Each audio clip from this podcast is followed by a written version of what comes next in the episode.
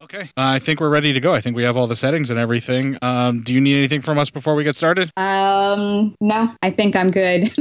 but I do have to share with you that why I told you I needed an extra five minutes is because I all of a sudden realized I was too high to talk. and I had five seconds of what the fuck that Oh. I didn't know where I was. Oh, I had to orient myself. all Same right. here, Vanessa. Same here. it rarely happens, but every once in a while it does. And Listen, I'm Vanessa. I'm gonna be 100 percent honest. That's how I live my life day to day. This motherfucker came from work and he's in that state. He's in charge of infrastructure for banks and financial systems, and he goes to work like this. I went to where? You just got here from work, dude. I was at work. Yes. Holy shit, dude, that's awesome. Fucking hey, day went quick. Oh, boy. Anyone who isn't dead or from another plane of existence would do well to cover their ears right about now. Garbage people. Cinema psyops. My personal view is that it's nauseating, disgusting, degrading, ghastly, sleazy, prurient, voyeuristic, and generally nauseating. They are unbelievably nauseating. They are the antithesis of humankind. I regard them as disgusting, nasty, horrible, without any kind of merit. I just do not believe that any allegedly cultural activity which strikes at the roots of culture is to be applauded. They represent nothing, to my mind, enduring, decent, or worthwhile. I just do not believe that they contribute anything worthwhile to inflict themselves upon society at large. I would like to see somebody dig a very, very large, exceedingly deep hole and drop the whole bloody lot down it. You know, I think uh, the whole world would be vastly improved by their total and utter non-existence. Cinema psyops with Hort and Matt.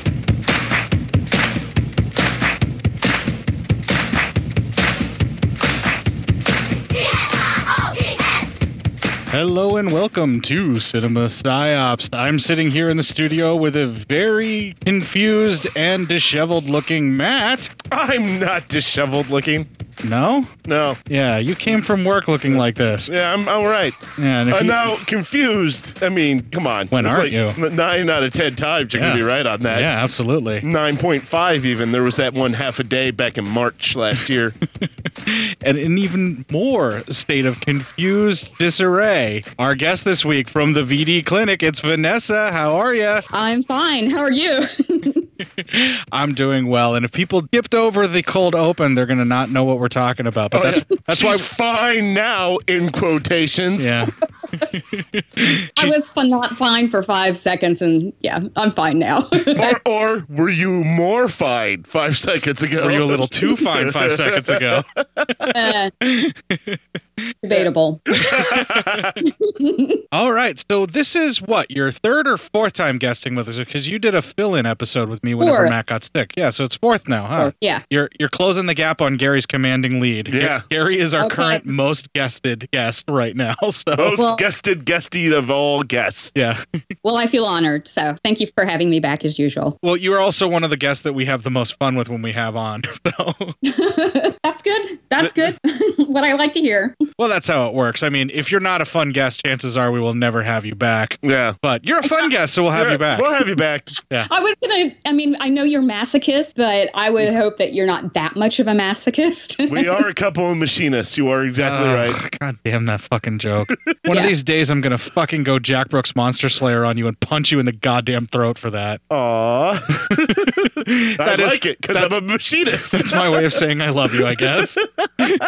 I punch you in the throat, it means I love yeah, you. that's right. Good God. Good God, dude, you're married. You know. Gotta love a girl who can take a punch. That's how it works. Oh, no. Well, it's consensual. Oh, oh. No, because now the visuals in my head, it ain't gonna leave anytime soon. I'm not the only one giving punches. Ooh, now I'm listening. Now I'm Yeah, listening. now you're into it. Now I'm into it. When a girl's beating a guy, you like yes, that. Yeah. All right. As if our last week's episode didn't display some of our kinks Yeah. laid bare for all of our Oh, listeners Oh, yeah, pretty much. who didn't want to hear any of it. Nope. Never want to hear it. We're getting into it more. But that's an ongoing theme throughout the show. It's not just last week's episode. You can't just say that. Don't throw it. That is true. Don't We dismiss do it lay that out our easy. kinks. Yeah, well, Don't dismiss it that easily. yeah, we lay ourselves out Yeah. all sorts of different ways. Mm, do we ever? This this is like an auditory vivisection. I knew like one of those words. I'm trying to figure out which one it might be. You're pretty fucking stupid. yeah, well, it's not so much stupid. I'm actually pretty smart. I'm just never sober enough to show it. Fair enough. All right. So there's some big changes going on in Vanessa's world right now. I don't know if anybody's aware of this or Oh. not, but I'd like to give her the floor, talk about her show a little bit, and it is officially your show now. Yes, it is actually. Um, uh, we started last. Um, David and I started last May, and January was his last episode. He decided he's retiring from podcasting. And my new partner in crime, starting with Fascist February, will be Darren. Darren Wilson of the Psychosemanticast is now my new co-host. Yeah, You So- offered it to me, but I said the VC clinic just sounded too uh, un-American. it's Nice. true. Yeah, I mean that's really good actually. I just came up with that. Yeah, that's witty as shit. Look at you. Right? I'm kind of proud of you already. I've been working for months on that one. You're like, just in Month. case she ever asks me. yeah, just in case. I'll be like, no, the VC clinic is too un-American. so it's still going to be the VD clinic, but you're the one that's taking over, right? Um, yeah, I'm learning to edit, so yeah, we're gonna have a little hiccup or two, maybe. That's okay. Editing is such a thankless task. It really, truly is. No one understands because the better you are at it, the less people are aware that you've done it. I'll tell you, it's so thankful. I don't know who edits this show. It's me, dipshit. Oh my god, are you serious? Yeah. Wow, great job, man. all the horrible, misogynistic, racist, homophobic, hate filled shit that you say is what I cut out of the show. Okay, but then when you cut out your stuff like that, how much show is actually left? I don't cut my stuff out like that because that's not me. Uh, sure, it isn't. I'm all inclusive. Yeah, you hate everybody. Oh, I hate that joke. I hate when people do that. I know. I do hate people. I know you do. it doesn't matter Legit, why. that wasn't a joke. I was actually being quite honest. I do. I do. Yeah. Human beings suck. Yep. We're just way off the rails. Which one of us got high again before the show? I can't remember. Uh, all of us. Was it me? Yeah, it feels like it. I think we hotboxed you. I'm getting a contact high sitting between the two of you. Yeah, you got a contact high from New York all the way there. So So the VD clinic's still going to be on Legion podcast, correct? We're not losing you from there. no, no, no, no, no, no. Everything's staying the same except just Darren is taking over in the co-host, and now I get more of his alternative photography in my for my show now. So So basically, you stepped up, and now you've been promoted in the VD clinic. You're now the head of the clinic, and now you have an underling as your co-host. something like that, I guess. Well, it's funny because Darren said that you know, oh, you're the boss, and I'm like, no, this is e- we're equal in this, and he's like, well, you're doing the editing, so I consider it 51 49 percent, not 50 50. I'm like, okay, fair enough. well, whoever owns the bulk of the equipment, does the bulk of the show work, is the one in charge. The more that you do, the more in charge you are, which is why it's 100% my decision on everything we do and 0% Matt's. Yep, that, I just don't care enough. There's that too. There's that too. You're really just a fucking soundboard. You're like a glorified flavor flave in this podcast. G- Glorify. I am exactly favor flave of this fucking podcast. Except he actually had talent compared to you. Uh, All right, you're more like a let- Lil John. Let, let it, oh. You're like a what okay A what? band. Okay. Can I get auto tune? Sure, I could try. Yes. When I can isolate the tracks better. All right. Oh, We are so far off the fucking A rails. fucking, I mean, we can't even see him with binocs by this point. Uh, bu- Binox? yeah, I shortened binoculars to binocs. I'm I'll getting, allow it. I'm getting so fat that I'm shortening words that probably don't need to be shortened. You got winded saying binoculars? Pretty much. You're like, binox. Oh. Well, the reason that I myself am quite disheveled and not holding it together, yeah, we covered a Pam Grier movie this we week. did cover a Pam Grier movie. Oh my goodness. Everyone's rubbed raw. Oh, I'm just pointing it out, it, and I'm not promising anything. I'm going to try not to gush too much over Pam Greer. I, I have a massive lady boner for her, Mm. so Gush away, man. That's just putting it right out there. what the world's for. in all definitions of the word gush, you can gush as much as you want for Pam Grier. Lord knows I am right now. Sploosh. We're going to take a little break here. We're going to play a promo for Vanessa's amazing podcast, The VD Clinic. We will have some music from Foxy Brown. And when we come back, we will have the trailer. Are you sick of the same old stale podcasts? Well, then join Vanessa and David as they dissect movies of all kinds. The two lifelong cinema lovers bring their favorites, curiosities, and first time watches to the operating table and inject them with a healthy dose of snark. Then there's the waiting room, where they examine books and short stories. So just look for them on iTunes and where fine podcasts are available. They're part of the Legion Podcast Network. Follow them on Twitter at VD Clinic Pod or email them at vdclinicpod at gmail.com. They're ready to cure what ails you. And still, they just might be contagious. Get information or a pamphlet. Most policies are effective. You need help. See if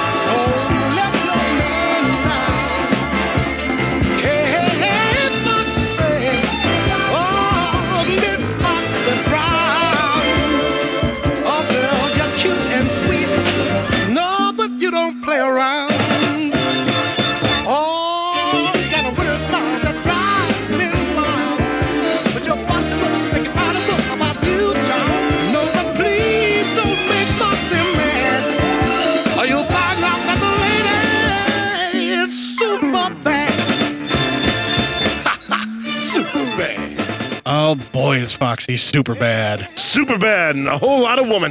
Oh, yes. One of the things Yeah. that I absolutely love about the black exploitation era of uh, soundtracks is the theme song for the main character Yeah. that always is like hype machine. Oh, yeah, big time. and and usually more frequently it's right at the beginning of the film you see them being them or in the case of the film we'll, we'll, we'll get into it when this happens with fox brown but they're setting up the character and then the theme song is like almost like this bard singing the praises of a hero that you're about to meet Yeah, in the, in the you know in the Coliseum something along those lines Yeah. or or like or uh, the castle. I'm yeah. or, or it's like an overture in like a Shakespeare play where that guy comes in and tells you that you're about to see the tale of Foxy Brown, yes. a woman who will never let her man down. That's a great way of putting it. You know what else will never let your man down, Matt? What's that? This trailer. When Foxy Brown comes to town, all the brothers gather round. Cause she can really shake 'em down. Pam Greer, that one chick hit squad who creamed you as coffee, is back to do a job on the mob as Foxy Brown, You tell me who you want done, and I'll do the hell out of it. a chick with drive who don't take no jive. Woman, she's crazy. No telling what she'll do. She's sweet brown sugar with a touch of spice. If you see a man anywhere, send him in because I do need a man. and murder if you don't treat her nice. Sounds like a public menace. Show do. Foxy's got guts. No ifs, ands, or buts. I better warn you, I got a black belt in karate. And I got my black belt in bar stools. she won't budge when she carries a grudge. I want justice for all of them whose lives are bought and sold so that a few big shots can climb up on their backs. Sister, I think what you're asking for is revenge. So there ain't no hope for dudes who deal dope. I swear, baby, I don't know what you're talking about. Have no fear. Pam Greer is here as Foxy, Foxy Brown. Okay, so this trailer guy voice is very clearly a white dude trying to be Dolomite. Yeah. Absolutely. Yeah, man. I want to let him know that Dolomite is my name and fucking up motherfuckers is my game. So that was the same trailer for boys guy from every kind of sounds like from every kind of grindhouse uh, exploitation slash exploitation whatever kind of Right. film. But In he's the trying to put a 70s. he's trying to put a little soul to his yeah, voice. he was trying to put a little stank on it. That's for sure. That's for sure. Normally he would just be like, Foxy was a girl who got tired of putting up with shit when her man was taken down. Yeah, yeah, yeah. and now he's like, wait, I got to rhyme? Oh, shit. And you have to add the word brother in there, like brother. Yeah. this sweet soul sister. You cannot resist her. I, I can't do this, guys. No, come on, seriously. Uh, Come on, man, read it. Just read it. It's your job. She's a chick with drive who ain't taking no jive. All right, this is perfect. it just doesn't quite feel right. No, it, just- doesn't. It's off. And I was waiting to hear. I haven't seen this trailer, so I was waiting to hear his voice. That's that's the exact voice I knew I was going to hear for this trailer because it's right at the right time and it's the right type of movie. But yeah, it was it was a little off when he was starting to you know Dr. Seuss his way through this. All right, so the film opens with the AIP logo, which we all know and love, and even Matt should now be familiar with this I because am. you've seen at least one other AIP picture now. yeah, what ones was that? After the AIP logo, we then see a very trippy credit sequence set to the theme for Foxy Brown, which I played at the beginning of the show because fuck yes, I'm going to play that. Fuck yeah, you have. If you did play that, I'd be like, you have to end the show now. I may or may not have gone out of my way to find the original vinyl release that someone uploaded to the internet and then broke those into individual tracks for the show. There's the anal attentive attention to detail I've been looking for. Just because I wanted the hisses and pops during the song Yeah, from the I record. know. You're fucked up, and I love it, man. It's great. I know. If you actually put that mind towards world domination, I'd actually be really worried. yeah. If I applied myself to my evil instead of this show. Yeah, I'd be really scared. This is much more fulfilling than evil. I see, and I know. That's why I'm not. I'm not scared that you're actually going to end the entire existence. Trump's taking care of that for me. Yeah, that's true. All right, so this is definitely one of my favorite openings of any of these particular types of exploitation movies from the 70s. I don't want to just say black exploitation, but the action hero type Yeah. exploitation movies that they did. Yes, especially a, a woman action hero. Well, there's there's that. There's there's a lot of these uh I don't know what to call it. Girl exploitation Yeah, where you it's, have it's girl definitely a action heroes. woman exploit. it- it's it's a, it's a lot of exploitation films. It is black exploitation, women exploitation. It's You've it's a- seen the lesploitation, eh, yeah. yeah, uh, violence exploitation. I mean, holy shit, it's a lot of shit. The thing that's really great about it, though, is the film lets you know right off the bat you're in for a good time. Yeah. Because during the dancing sequence, one of those times Pam Grier is dancing in a bikini. Mm-hmm. Yeah. And then that splits off Exactly. to show her dancing in a lot of other of the outfits she will be later wearing in the film. Mm-hmm. Yeah. It- it's like a fashion show where she comes Yeah. out and goes, These are the outfits that I will be wearing while And- I'm in this film. And you're like, Thank you, movie. Oh, I say thank you, movie, the, every yeah. time she's on screen. Yeah, thank you. Yeah. Thank you. Minus a few things. Minus a few things. There are a few things you can't say thank you about this movie. You want to know why this film is so exploitive, Matt? Why? Jack Hill. Jack Hill. Yeah. Is he the director and the writer? And the writer. And Yeah. he's is he Yeah. does he do a lot of exploitation stuff? I'm assuming. Jack Hill is a name to revere when it comes to exploitation. films. Okay. A revere or revolt? Greer, and Revere. he had Okay. he had already done multiple films with Pam Greer and actually Sid Haig and Catherine Lodger had all had been in like what was it, Big Birdcage, Yep. Big Dollhouse altogether. Big birdcage, big dollhouse. What's that? Two women in Two prison different- films. Oh no. Are we doing those too? And Eventually. then like Black Mama, White Mama, you know, like also a woman in prison film, but it's more of an escape film. Okay. yeah, Yeah. yeah, yeah. You're looking at me like we're gonna do those. Look, if there are women in confinement, we're covering the film. All right, all right. I'm fine with it. Yeah. and Women in Prison is one of my fav- my favorite genres. I have to say. Oh. Vanessa, I don't know if you're sure about this, but we're about like a year out from just straight up reviewing porn. Probably less at this point. yeah, probably. I will say that for me personally, women in prison movies, it's a thing. Is that a thing? oh, it's totally a thing. Thanks, Dave. Yeah, thank you, David. uh, Jack Hill has actually done some of my favorite uh, exploitation films of all time. Okay. The one that I used to quote all the time, Spider Baby, where I would look at you and say, it's not nice to hate. Oh, okay. He did that one, uh, Switchblade Sisters. Oh, he did Switchblade Sisters? And Coffee, Uh, the film that Pam Grier got her name Oh. from at the start, kind of. Oh, okay. Like that's where people really took notice of her. It was her first big lead, as far as I know. I'm saying I that mean- because I'm not sure. uh, all I know it's it's not it's it's hard to not notice Pam Greer in yeah, anything. yeah, you're not wrong. I mean, but do you know what keeps people from noticing Pam Grier? What's that? Racism. Oh, fucking dirty, Yes. stupid racism. It kept a beautiful, amazingly talented. Oh God, I love Pam Grier. Uh-huh. Oh God, he just finished. Yeah. Amazing. The two of these people teaming up, as we kind of already discussed, both Jack Hill and Pam Grier. When you see both of their names in the credits of a film, you know for sure that you are in for a good time and that it's going to be a good movie. Yes, you're going to know that for sure from this point forward. I would Matt. agree after seeing this movie. I've never Oh, Yeah. seen Foxy Brown. particularly, particularly whenever women are in prison. Oh well, hold on. Let me amend that. I've never seen all of Foxy Brown. Okay. I've seen parts. I'm just impressed that you've seen parts of Foxy Brown. Yeah. You went right to the nude scenes, didn't you? No. Yeah. You know the movie because you did a search for Pam Grier nude. no. Yeah. Yeah. Yeah. Yeah. yeah, at least you admit it. All right, so after the credit sequence, we get a car, and it is following none other than Huggy Bear. I know this movie came out before he was officially Huggy Bear. Yeah, but it's Huggy Bear. He will always be Huggy Bear to me. I even noticed him as Antonio Huggy Bear. Fargas. Right? Huggy Bear. Huggy Bear. Thank you. His name is Antonio Fargas, but he is forever branded as Huggy Bear. Huggy Bear forever, all day long. Doesn't matter how many bridges he may have built. Nope. Doesn't matter how many churches he may have constructed. Nope. The minute he became Huggy Bear, You're Huggy Bear. he's Huggy all Bear. Life. He's not Antonio Fargas. You played the Huggy church Bear builder one time. One time, and you are Huggy Bear. Coincidentally, Snoop Dogg. Yeah. Not Huggy Bear. Not Huggy Bear. No, know how that not worked. even not even a little bit can he be Huggy Bear. you play you play Snoop Dogg one time and you're Snoop Dogg forever. Unless you're Snoop Lion, but we're not going to get into that. Okay. All right, so Huggy Bear is failing miserably at being low key and trying to be aloof. It's like he's got this dive step that he's doing while he's walking, but at the same time, he's like ducking into every little And if doorway. he's trying to blend in, he's wearing the way wrong colors. Right? And he's like doing this like dramatic spin where he's trying to look behind him and then he'll duck into like a doorway area. It took me a second, but I'm like, oh, wait, he's not trying to be hip. He's on some kind of a drug and he's trying to be low key. Listen, all I'm saying is, with the type of orange he was wearing, I thought he was a pimp deer hunting. okay. I mean, that is the burnt orange that deer hunters wear, so other deer hunters don't, you know, shoot That's them. true. Like That's if you true. like if you remember, our former vice president Dick Cheney did to a guy one time, shot him, shot him. He did that. He could, he could be an air traffic controller who pimps out the planes. Oh yeah, yeah.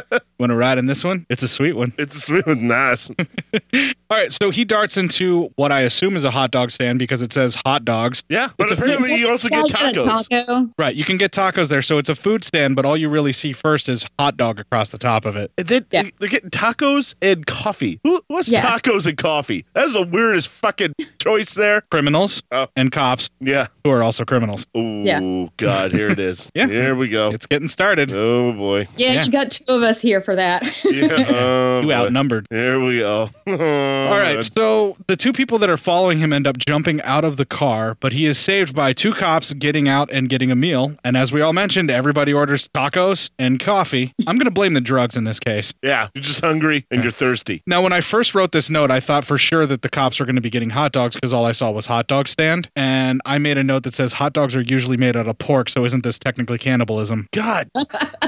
Damn, already? yeah. Jesus, man. There are no good cops in this film, dude. Just settle down. There are no good cops in this Okay, film. I get it. In the film, just settle down. Well, maybe one. All right. Foxy Man, but we'll get Yeah. there. well, All right. Just settle down. All right, so Huggy orders a taco as well, and he sits down, and he's trying to basically sit 100% as close to the cops as he can get without being right on top of their laps. Yeah. And he's like right up against them, like, please, Mr. Officer, don't leave.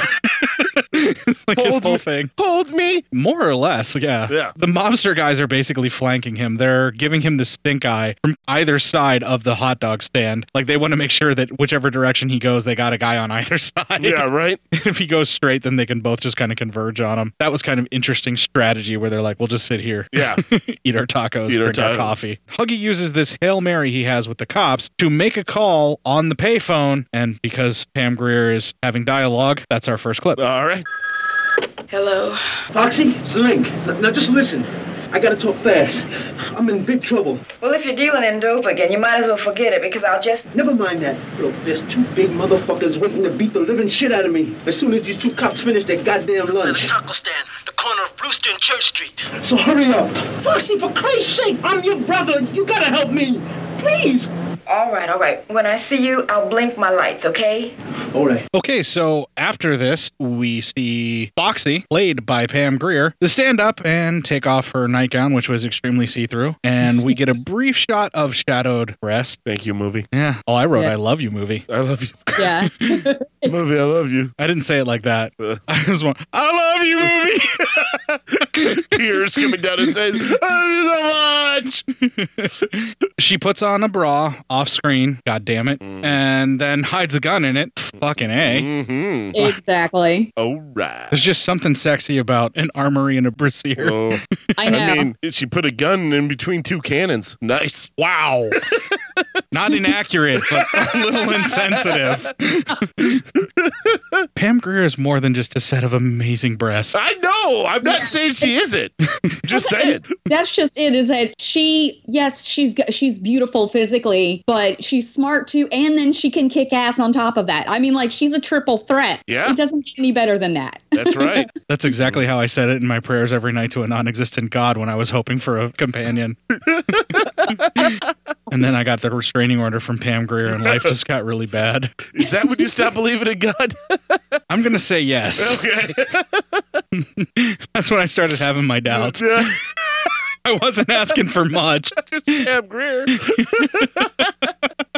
All right, so they cut from this to Huggy Bear trying his absolute best to keep the cops at the stand. This may be the only time in the world you will ever see a black man try and keep cops around him. Yep. Yep. They leave anyway because, you know, they can't take any signs that the man is in distress and he needs their help. Yeah, they're a very good cop. well, they're cops. And it was the early seventies. Yeah. Come on, Oh. man. Seriously? what? Jesus. Come on. And it takes place in the L.A. area, so yeah, they don't give a shit. LA cops are pretty nefarious for being the worst cops in all of the nation. Yeah, I have no argument on that one. That's And the racism level, you know, Yeah, there's that too. just saying. And also, there are not rap acts that write music about fuck the fire department or Right. fuck health and human services, no, fuck not the at all. DMV.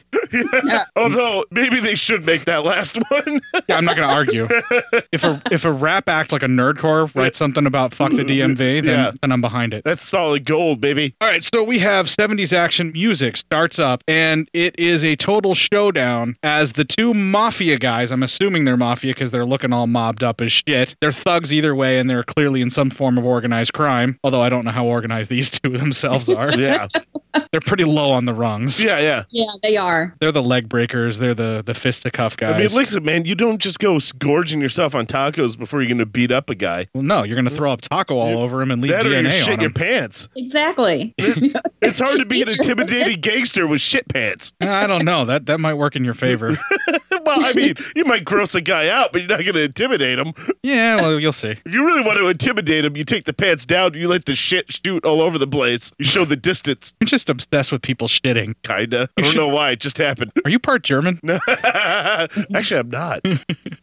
Maybe I am. Mm. Go check ancestry.com and learn learn how to be depressed with myself and my heritage. There you go. Foxy had said in the clip that she's going to be flashing the lights. So as soon as the mafia guys are moved in to start beating on Huggy Bear because they're at either side of the street and he's just standing there in the middle, looking like he just shit his pants. Let's be honest.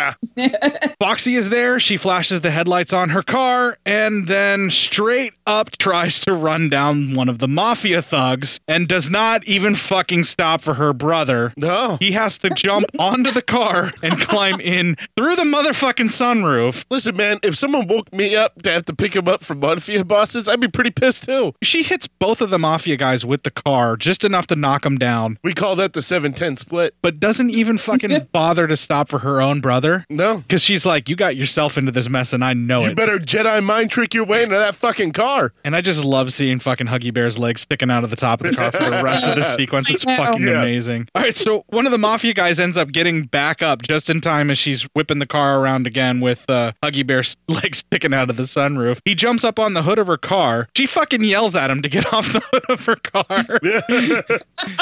she starts flying down the street and she's got a fucking guy. He is screaming like a bitch. Ah! Yeah. She's got a fucking guy strapped to the hood of her car trying to hold on for dear life and another's legs up out of her fucking sunroof. Just amazing. If you're not in for the movie for the rest of what you're about to get, You don't after have a pulse. Just, You're after, not alive. After just this sequence, if it doesn't bring you in, you just don't know. You're not alive. You're not. You're not with it. You're not woke. All right, she ends up actually getting the guy off of the car by taking and launching him. What she does is she just kind of drives and then runs sort of off the side of a pier by hitting some of the little blocks to keep a car or vehicle or whatever from going off and busting up some of the wood, but slamming on the brakes at the same time to use the force of that immediate stop and then hitting those blocks to launch the fucking guy right into the river or water. It might have been a bay. I'm not sure what it was. Yeah. yeah. Either way, fucking awesome. Mm-hmm. Great. They make it back to the house, and Pam Greer's talking again. So that's our next clip. You saved my beautiful black ass. You really did. mm-hmm. And you better have a mighty good reason why those hoods were after it, too.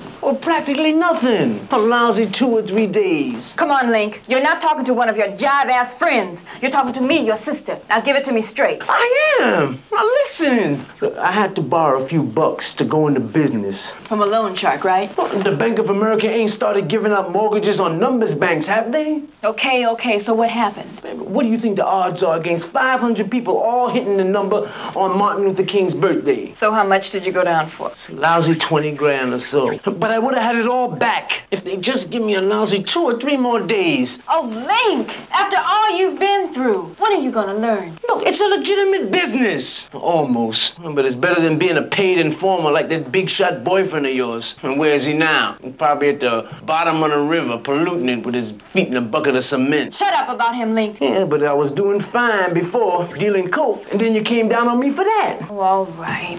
I guess you're gonna have to stay here until I can think of what to do. Thanks, baby. And them people don't know nothing about you at all. And that's another thing. As long as you're under this roof, you gotta promise me to stay away from them people and out of that. Foxy, look, I mean, I'm a black man, and I don't know how to sing, and I don't know how to dance, and I don't know how to preach to no congregation. I'm too small to be a football hero, and I'm too ugly to be elected mayor. But I watch TV, and I see all them people in all them fine homes they live in, and all them nice cars they drive, and I get all full of ambition. Now you tell me what I'm supposed to do with all this ambition I got. I don't know, Link. I just don't want to see you end up in jail or shot down in the street somewhere. Baby, jail is where some of the finest people I know are these days. A car came out of nowhere. Now, what kind of a bullshit story is that? What car? Who was it? How should I know? You sent us to take care of one little punk ass dealer. You didn't say nothing about us having friends looking after him. Eddie, junk dealers don't have friends. Did you at least get a look at him? It was pretty dark,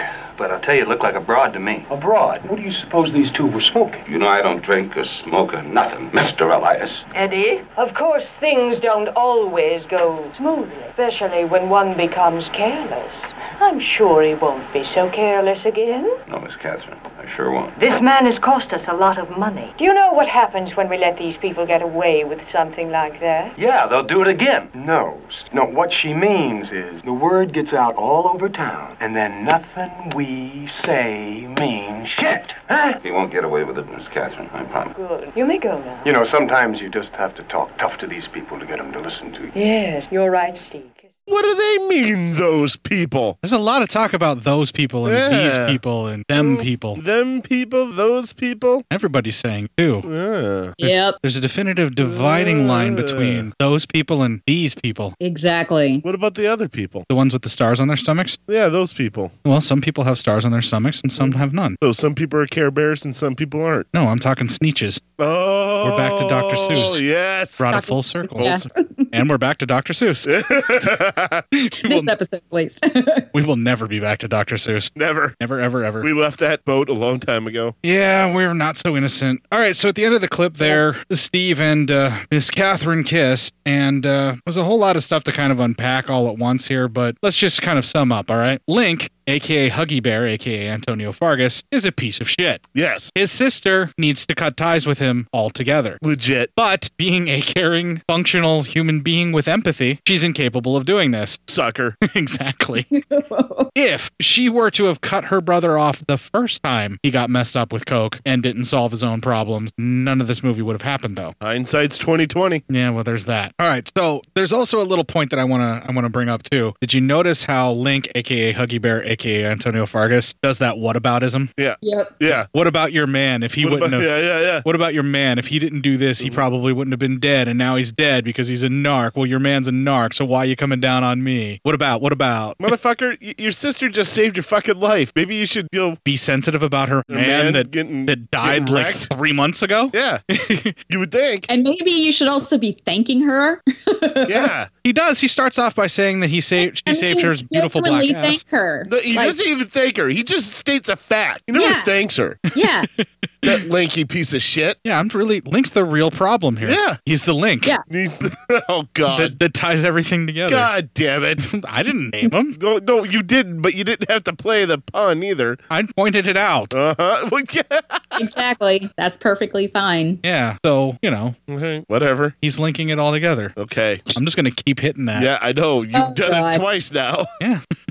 Everything is linked, Matt. Oh God, Jesus. It's all linked. All right, so Steve and Miss Catherine end up having a little bit of a kiss there at the end of the clip, and they cut from that, thankfully, because it's really disgusting. I really don't like either of oh those my two God. people. Yeah, no. the two of them. The two Ugh. of them. This entire film. It is some slimy shit. You can just tell right off the bat when you first see them and they first appear on screen. And let's not even mince words. There was a whole lot of racist uh, shit that was being said on their side of the clip that mysteriously disappeared Oh under yeah, my that's, blade. That's a good thing. Yeah. Yeah, Yeah. it's a good thing. A lot of things get cut out between the things they say. Oh yeah. A Yeah, whole lot of racist diatribes in this, lots of them. but not in these clips. No, So they cut from this to the hospital as Foxy is visiting her ailing man to the tune of some baby making music, which may or may not end up in the episode at some point because I got the whole album.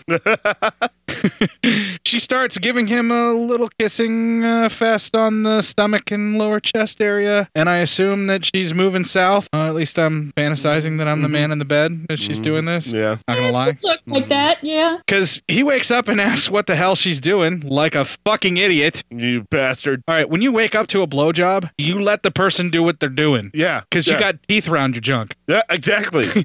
You don't say anything. you are not in control of your own life anymore at this point. You just ride this out. When, when teeth are wrapped around your cock, Yeah. you do whatever the fuck that person wants you to do. You do whoever owns those teeth bidding. exactly. Now, when you ask, what do you want? And they answer, you have to wait till they're Yeah, wait done. till they're done. then you look it out and go, "Don't talk with your mouth full." But the point is, when someone's giving you a blowjob that you wake up to, You don't say, "What are you doing?" You just sit back and you enjoy the moment. you wake up, you look down, you give your brain a minute to figure out what's going Yeah. on, and then you just enjoy it. as long as it's a uh, it's a blowjob you want. What? I mean, if it's not consensual, then you had a problem. Well, I mean, if you're getting head, you're getting Is head. he talking about it's like pizza? I mean, it, it- Uh, you know, There's no such thing as bad pizza. Is that what you're trying to tell me? if you look down and it's like not your particular taste, then you just close your eyes and make do. head is head, man. It's yeah. Now that I'm a married man, I can't say that because you know it's like, is this my spouse? Yes, I'm good. yeah. That's that's that's the Venn diagram that happens now.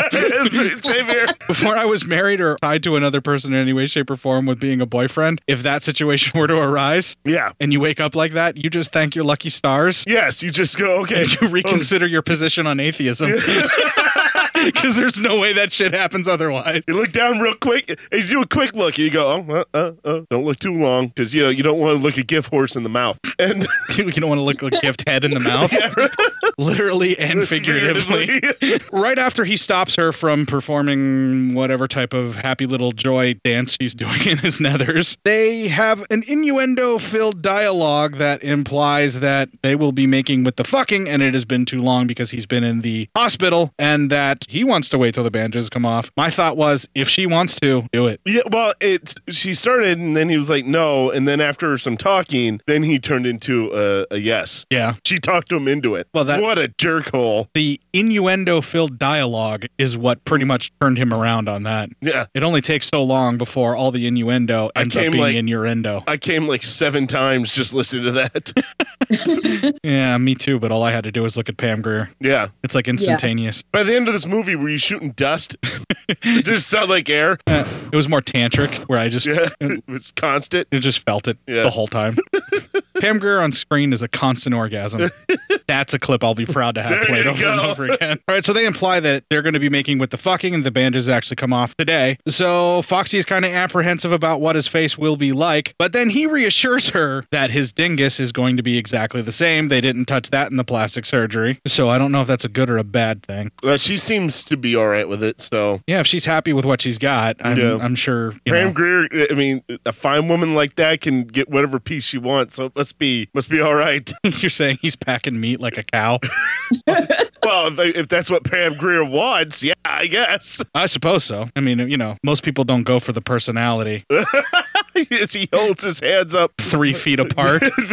How big was that fish you caught?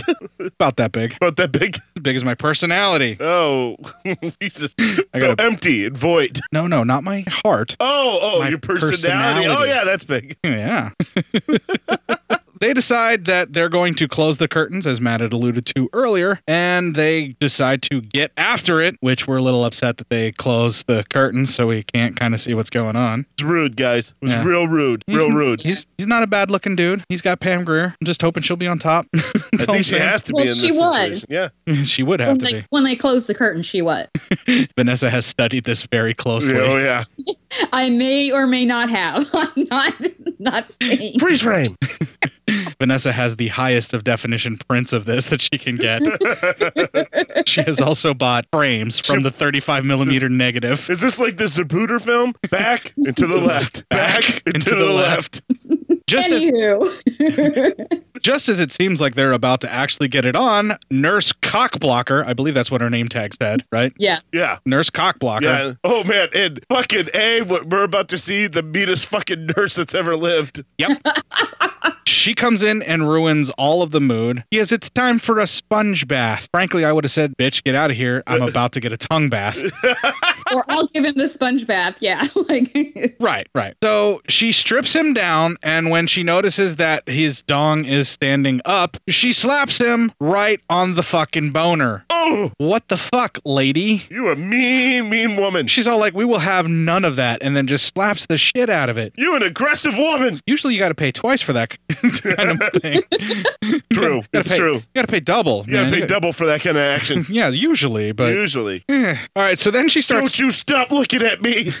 Then she starts scrubbing him down with what looks like a fucking Brillo pad with a sort of sponge, and she's really just working him over. He looks extremely uncomfortable and very unhappy about this. And I'm starting to wonder, like, just how bad is this man injured that he requires a sponge bath, yet he can get up and walk around that same day, Yeah, it's yeah, uh, I don't know, man. plastic surgery on his face. right? He Well, can, and he also, can you bathe know- himself even with the Although, I- sponge. You know, take it back. hospitals have strange rules sometimes because, like, even if you're fine, you can't. They have to wheel you out in a wheelchair in a hospital when you're being discharged. That's that's true. That's true. You can't even walk out. But didn't they say he'd been shot? Yeah, he got shot in the back, but like he could walk around now, and he got the plastic surgery Yeah. for his face. Yeah, so it would really only be the plastic, like his face at this point. But yeah, you're right. Strange rules, the hospital, whatever. The hospitals can't trust him to bathe himself. If he's still healing from a shot in the back, they're not letting him walk around that same day. Yeah. Well, and you know what? Maybe somebody should be smacking around boners. I'm just saying.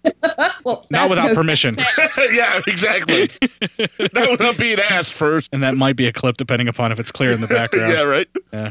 Hey people, while you're out there listening to this and wondering why all these things that we said are, you know, going to be clips that aren't clips yet, that's your job now. Go out and find them. Yeah. You got my email, send them to me. Can't make them do some work. Yeah, if I can't make your ass do some work, I might as well have our listeners do some of it for me. Exactly. Thank you.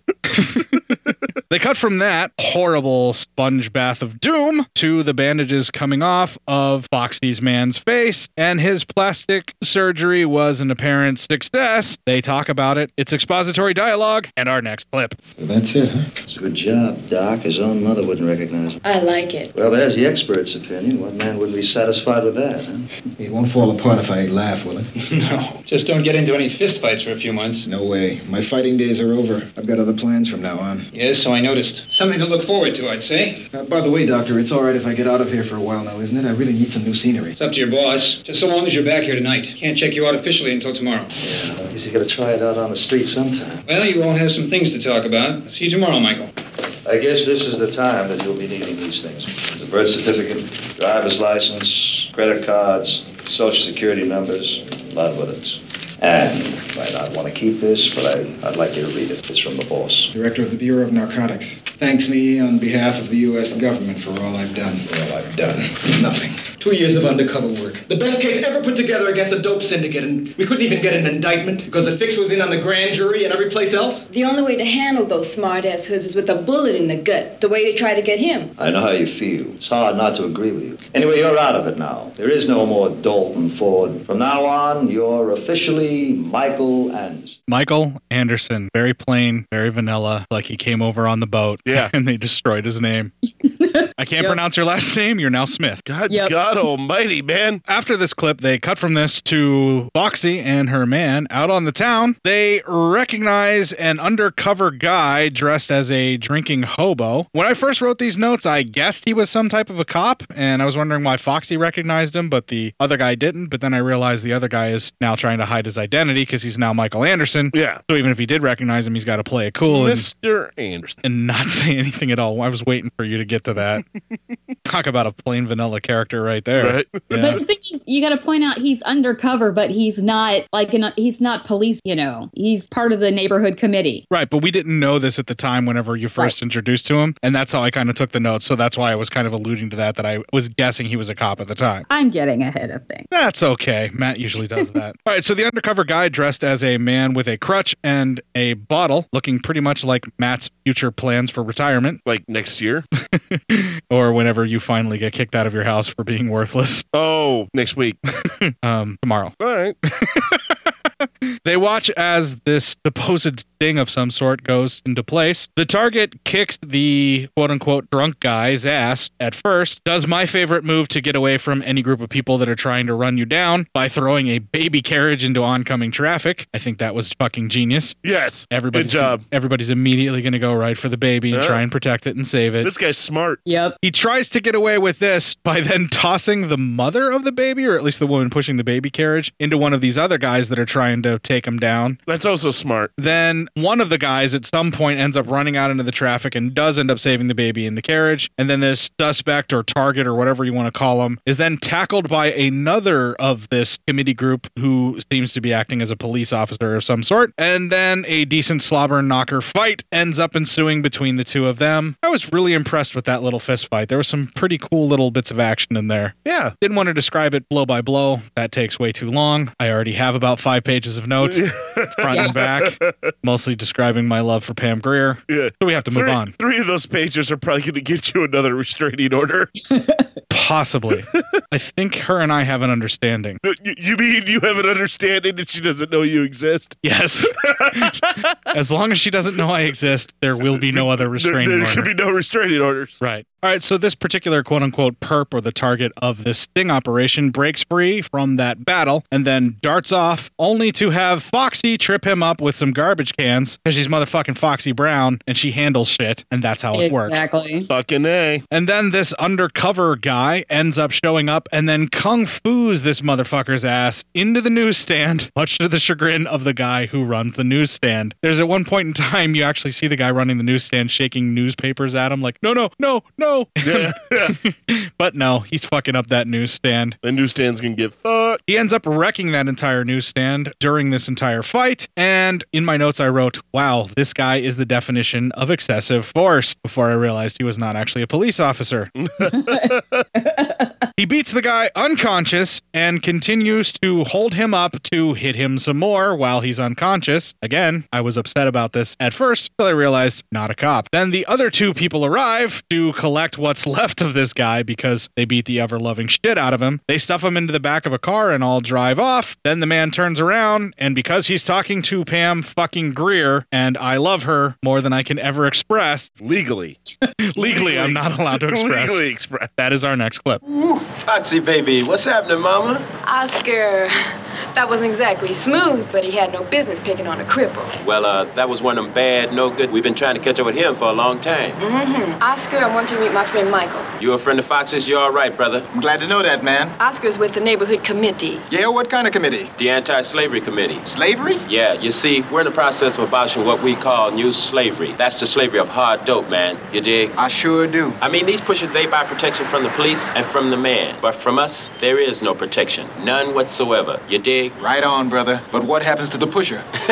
uh, he's gonna go on a very long train ride to some other town, that is. What if he comes back? He won't come back. No way indeed. Dynamite. Well, Oscar, we gotta run. We'll check you later, okay? Fox is a good chick, man. You treat her right, you hear? The last fella she had ran out of her at a bad time. Later. Maybe he's got the right idea. Sure do. But I don't know. Vigilante justice? It's as American as apple pie. Yeah. Hello, Deb. Hey, for Christ's sake, baby. Been trying to call you all day. Here, I'm okay. I'm at my sister's pad across the river. Mm, and nobody here knows me. They were here looking for you, and they weren't very nice about it. What? Jesus Christ, baby, did it hurt you? Oh, no, not too bad. I guess they knew I really didn't know where you were. Oh, damn, baby, it wasn't my fault that Knox found that stash and picked up that half key. All I need is another half or so for a few days, and I could pay it off. I told them that, just like you said. There's got to be another way to raise 20 grand.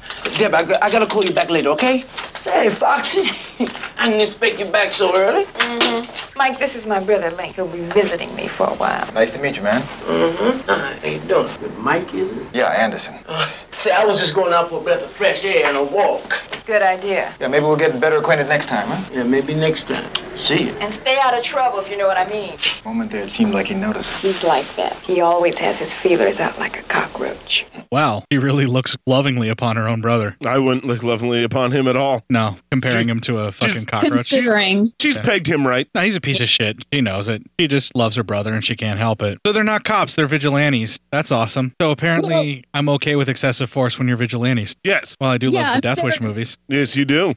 hey, Belly. It's like a coded version of the Black Panther. I mean, I was just waiting. for- yeah, you think? I mean, it just toned down for a mainstream audience, but I mean, considering you know, I was just like, okay, where the you know, where the Black Berets, and I mean, they've got their arsenal that you see later. Like, where's the breakfast program? You know, Is it actually toned down for a mainstream audience, or is it basically being a pro Black Panther group where they're basically trying to show the good things that the Black Panthers Yes. did No, without they're- actually saying it's the Black Panthers so that the people that are in the Exactly. know get it, right? yes, exactly. Yeah, the only thing they didn't have is like the WIC program or whatever that they were Well, doing. exactly, Yeah. exactly. Yeah. and they didn't have them overtly like looking like them. You know, it's but it's essentially and that it, and it's actually quite progressive that you're you know you had a white director and writer put that in the film. Not the first time he's done this either. Right. And, and it won't be the last where he's had this type of a group where it's almost like a vigilante freedom fighter type of group that is looking to do exactly this and also a very loosely coded Black Panther group. In Switchblade Sisters alone, they had one that was actually an all female group. Exactly. Yeah. So why I love Jack Hill. He layers in all this other little social commentary Mhm. where if you're looking for it, you'll see it. But if you're not paying attention, it's still just exploitation action and it's awesome. Right, right. Everybody's getting something out of it. All right, so after this clip, we get some 70s sex music, which may or may not pop up later in the episode. It should. It better. It, needs to. All right, so after that, we get the 70s sex music and some serious love making. They cut from that because I guess fuck us, we don't get to see Pam Greer, to Huggy Bear out walking around. He ends up jumping a parking meter because, yeah, that's way more interesting than a sex scene, Jack Hill. The fuck are you thinking? then they cut to the sex is over because apparently fuck us. And the dude is getting dressed to get back to the hospital for a final checkup. He's not even there snuggling. I mean, is this post snuggling? It sure looks like Pam Greer needs somebody to be the big spoon for just like, It's, uh, it's supposed to. and- and- well, it looks like Pam Greer wants some more. Well, yeah, and then be the big spoon. Yeah. Right. I'm- exactly. I might be injecting myself into You want to be Little Spoon for Pam Grier, don't you? Uh, I'll be any spoon for Pam Grier.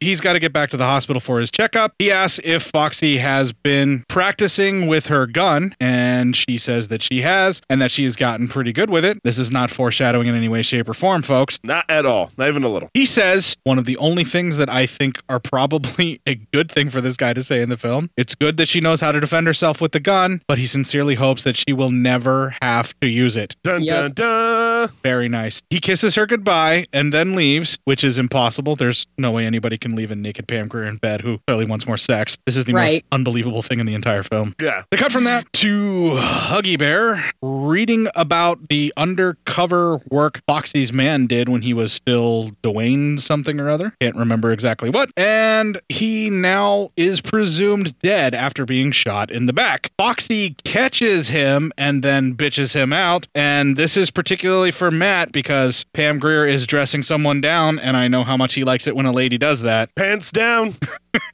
That's our next clip. What are you doing in my thing? You remember this? It don't hardly seem like it was only three months ago. Yeah, yeah, I'm trying to forget about it, Lee. Dalton Ford. That name could be worth 20 grand easy. What are you talking about? And people I know, when they want somebody that bad, they get him for sure. I bet somebody made a bundle fingering that informer. He was not an informer. He was a federal cop. Oh, sure, you're right. Trouble is, them people don't know the difference sometimes. Well, Lee, I'm going on a little vacation. You can have the place to yourself. Think you can get along all right? Maybe I'll be all right. You gonna need any help? Mm, no, no. Uh-uh. You better stay inside. And I'll be back to pick up the bags in an hour. And you better start thinking about what you're going to do. Okay. After this, Huggy starts doing some sketching around the nose of the photo of Dalton and realizes what's going on and heads to a phone. So a simple nose job and they shave the guy and now he looks completely different. Yeah, that's it. He's fooled everybody. Yeah, except for supposedly. Except for Huggy Bear. Well, yeah, because he's a cockroach. He's got those feelers out, always looking for an angle that he can work to his advantage. Yep. You can't hustle a hustler, Matt. Don't hate the player, hate the game. I'll hate the way that you said that. Why eh, a? you threw a little too much inflection on it. Yeah. And you're white. You're racist. That's how it works. That's all it takes. They cut from that to drug deal for heroin to be brought in about five days from now. The deal's going on. The deal maker gets called into his boss's office, which is Catherine, and that is expository dialogue. And I don't feel like writing any of it down, although I wrote that down, so I don't So- know how that works. Did you write? did you write down the explanation of you writing it down? Writing it down? No. Okay, because I would have Maybe. been. Oh God. In our next clip.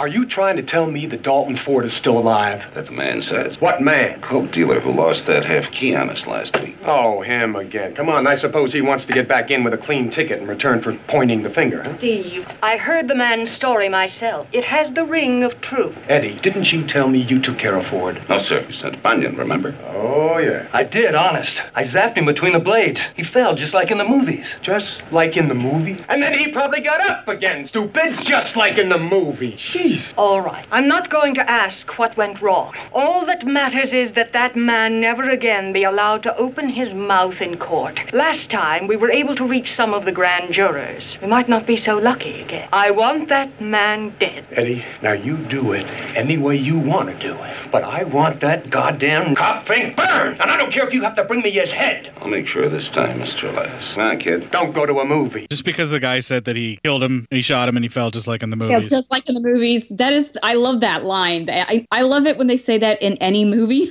or TV show, just like in the movies. All right, so after this, we see Foxy's man and herself pull up in what I'm assuming is her car from the looks of it, as they are being watched by the two mafia thugs that were sent out to kill her man. Foxy heads into her home as her man heads to the drugstore. He doesn't say what he needs to pick up, but I'm assuming it's a hardening cream or maybe some type of testosterone supplement so that he can keep up with the glorious goddess that is Foxy. Uh, no, uh, what happened was they went through a pallet of condoms already, so we I had was to go gonna back say out. He's, it's the 70s. He probably has the big V. Uh, no, it's it's the seventies, man. They didn't believe in condoms. Everyone was just pulling out. Only sailors wear condoms. I mean, they go from port to port. Yeah, filthy beggars. All right. BD. Ah, ah, she said it. She said the name of her podcast. You were just so easily amused. I, Foxy calls after Link, aka Huggy Bear, aka Antonio Fargas, aka the piece of shit brother. Oh my god. How many aliases does this man have? they get worse as we go. I'm sure they do. And finds that Link, aka Huggy Bear, aka Antonio Fargas, aka the piece of shit brother, aka fucking coke dealer. Yep. Fucking rat. Oh well, that takes care of the next time I mention him. Snitch. Snitches get stitches. He has basically disappeared. He also has drawn on the newspaper. As soon as she sees what he had been doing with sketching around the nose, she knows for sure that something is up. She figures it out as we see the Fink cop, as he was referred to, quote unquote, getting stalked by the thugs. She darts off to try and warn him, but as she heads to the door, the thugs shoot her door, and we see her man come charging up. He has been shot several times in the back once again. Once she opens the door, he steps right towards her and then falls right into her arms. That guy's back has had some bad luck. Well, you know, maybe he shouldn't have got a tattoo that said place bullets here. Yeah. Right on his back. Maybe the bullseye jacket wasn't such a great fashion statement. They do issue those to undercover police officers. or at least they should. Yeah, dude. Why? dude, no. What? It's called entrapment. They just get away with it. Jesus. he falls into her arms and then to the floor, and I'm assuming he dies, though he's breathing for a little bit, and then eventually, yeah, he's definitely dead. They cut from that to Huggy and his lady are cutting up some cocaine when there is a ring at the door, and it's Foxy, and he does not want to let her in because, well, obvious reasons. He's a fucking dirty, filthy fucking rat. Yeah. And he deserves whatever punishment is coming his way. Exactly. She's gonna kick his ass. Yes, definitely. you have the feeling this isn't the first time this has happened. He has his woman stash the drugs, and when he opens the door, Foxy has a gun, pops a few shots at him, and that leads to our next clip. What are you trying to do? Kill me? I damn well ought to, you rotten bastard. And if I don't, you better thank the Lord you're my brother, because there's no other reason. Oh, baby, look, let me alone. I didn't do nothing to you. You know damn well what you did. Now, I'm not going to stand here and argue with you. Now, you better tell me who you talked to, because it's either them or you. I swear, baby, I don't know what you're talking about. Now, I only got so much control, and I'm liable to put one of these right between your eyes, no matter what Mama'd say. Look, look, I, all I know is what I hear. I want the name, Link. The name. Look, all right, all right. Catherine Wall. But don't you go messing with her, baby. She's mean. Catherine Wall. What does she have to do with the dope operation? She's the protection, the fixer. Without her, there's nothing. How does she do it? Uh, runs a stable of the finest call girls in the country. Yeah, but they don't go out for just money. You gotta be somebody big. You gotta be a big man, a congressman, a, a, a judge, or on the grand jury. Okay, thanks. What are you doing? Well, no, no, no, what, no! Hey! Foxy, what's going on now? Come on, cut that shit out! You're moving out, brother. Out of town. And I mean it, Link. You think you're back in with those people, but they gotta stick a dynamite up your ass and the fuse is burning. You understand me? Now I want you out. Oh, you. Who does she think she is? Whoa, that's my sister, baby. And she's a whole lot of woman. All right, first of she all, is a whole lot of woman. Goddamn right. all right, first of all, why does Link, aka the dirty, filthy fucking rat, aka Huggy Bear, aka Antonio Fargas, aka fucking Coke dealer, Yeah. why does he constantly call his sister baby? That, Uh, that is something I was freaked out by too. Fuck. But he calls everybody baby. Yeah. Every Yeah. female is a baby to him. Yeah. So Come does on, he baby. not even look at his sister as his sister? I Is she wonder if just he even another calls like female? you don't see him get to interact with males a lot, so maybe he even calls like his male friends baby too. Eh, I don't know, but it still creeped me out and I didn't like it. Yeah, it's it's weird. It could have just been a '70s thing, and he would, and he's someone who would have called anyone baby. But you're, yeah, you're right. You don't see him interact with really anyone else. No, because he's only there to basically be a punching bag for Pam Greer. As he should be. As Yeah. we all are. Well, that's his sister, and she's a whole lot of woman. Yeah. Whole lot of woman. Nobody's But I arguing just- about that. I just love her start throwing shit all around the place. Like after she's shot, you know, shot a few holes around and uh, scared him, then she just Cruz is like, fuck it, starts trashing the apartment. You're just like, she zero fucks left to give. She's Well- on a mission. She's got rage left over, and she knows that it's her brother's fault that her man is dead because he ratted him out for some money or whatever it is that he ratted out. And Yeah. she can't still bring it in herself to harm her brother for real, other than a little bit of pain here and there, like well, shooting I mean, out she his did eardrum. blow his ear off, so She shot him in the ear, and she probably deafened that ear forever. But considering what he did, he got off light, dude. No kidding. So she's still got some rage left over that she's got to work out. And you know, it's better to beat inanimate objects than your co-host. yeah. Uh, Sorry, Freudian slip. I'm gonna put you in a dress and hurt you later. Is this because I'm a machinist? Fuck off. Cunt fucker. Ooh. How is that an insult? I don't know why, but I got a little hard just now. They cut from this to Catherine Wall's modeling agency, and the only part that's really in quotes there is modeling. I know, right? Right. Possibly agency. Total front. it's more of a, a home or maybe a house, maybe a house of ill repute. In my notes, I just wrote AKA Hooker Place. that is what they call them sometimes. yeah. As Foxy is called in as Misty Cotton, which is a wonderful fucking alias. Yeah, man, that's great. a Foxy by any other name would be as hot. Yes. I'm just saying. Oh, yeah. All right. Okay, okay. You all get, that, right? get that image out of your brain, Court. Stop thinking about it. Oh, you thinking about it? Yeah. It's there. Yeah. Why is your hand moving? Holding onto the notes clearly. keep keep it on the table. My cock is on the table. Deal with it. I'm sorry that it reaches all the way across to you. I am as genetics have made me. oh, God, Jesus. You make the masturbation jokes. I'm just going to fucking jump on something else, man. All right. Like Pam Greer. Oh, Oh, God. I would- No, no, no, no. No, no. Just keep it down. Keep it down. Literally.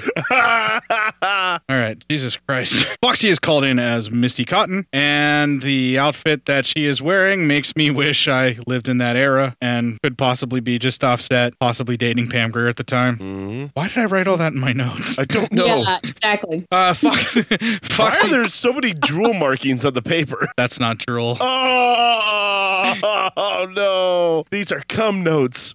What do you think I have? Touche. I'm flabbergasted, but for the record, I'm into it. anyway, huddle up in the movie here, perverts.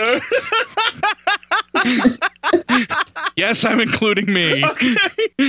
Foxy cuts to the chase while talking with Miss Catherine, and that leads to our next clip. Now, Miss Catherine, let's cut all the bull. I know perfectly well what business you're in, and I couldn't care less about all this phony modeling.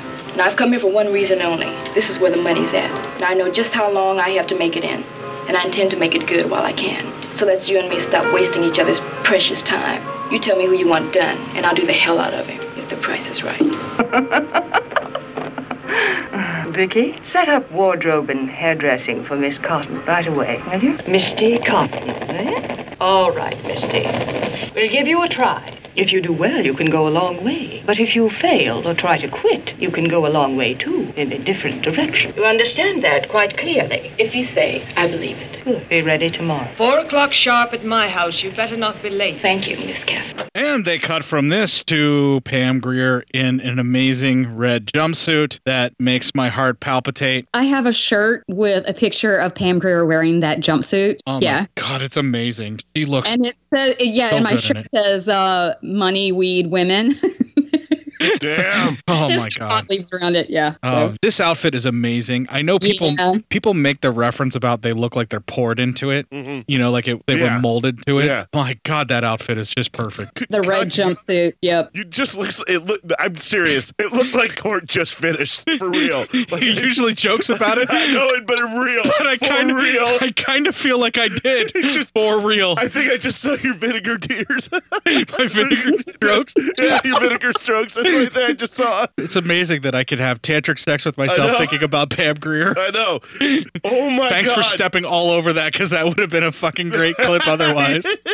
all right, so she walks through a gate or an outside door that leads into like a really cool little garden area that's all walled in, which I really dug, and then into the house to see Miss Catherine, and she is instructing all of her, let's call them happy hookers. Yeah. Why not? Joy- joyous prostitutes. They're kind of smiling right now. Yeah. Has nothing to do with the amount of quaaludes they may or may not be taking. I can't see the tear streaks at all. Mm, no, not through that makeup. No, no, no, no. They buy the good pancake Yeah. makeup. The kind that you can't see the bruises through. Oh, God. Why does that creep you out so I much? d- man, it just sounds so bad. Vanessa, I'm sorry. I'm sorry. Sorry. I'm sorry, I'm not sorry. Oh, oh my God. What? What's a few black eyes between consenting adults, man? Oh, No. Well, I don't think these girls are consenting. well, they're not. they're getting paid for it. Well, yeah, but well, yeah, they're, They're seeing a contract fraction of it. employees. Oh. Still not sorry. what? I'm not advocating violence. I'm just saying that if you're paying for it, you, you should be able to do it. I'm kidding. Fucking chill I'm out. fine over here. I'm fine. I'm laughing. I feel like I'm making you a lot more uncomfortable than you're ready to deal with. Yeah, I'm pretty. Uh, yeah, I mean, you're there. Just kidding around with the review. There are some people who specialize in that kind of thing, Matt. I know you have to usually play double for that kind of action. Actually, it's triple and it really sucks.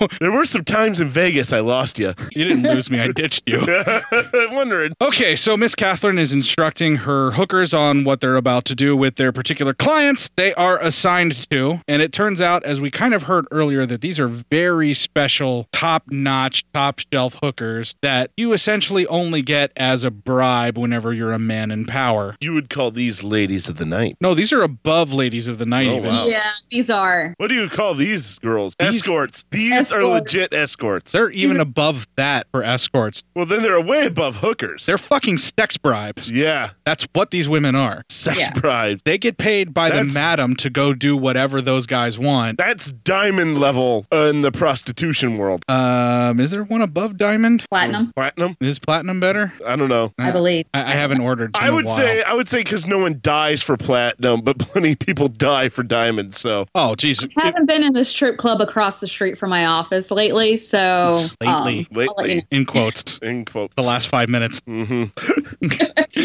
they have a lunch special. I'm tempted to go in there. And Vanessa, when are you doing that show? Live from the strip club across from her office. All right. Let's huddle up in the middle here, perverts. I almost passed out. Yeah, your heart can't take humor at this level anymore.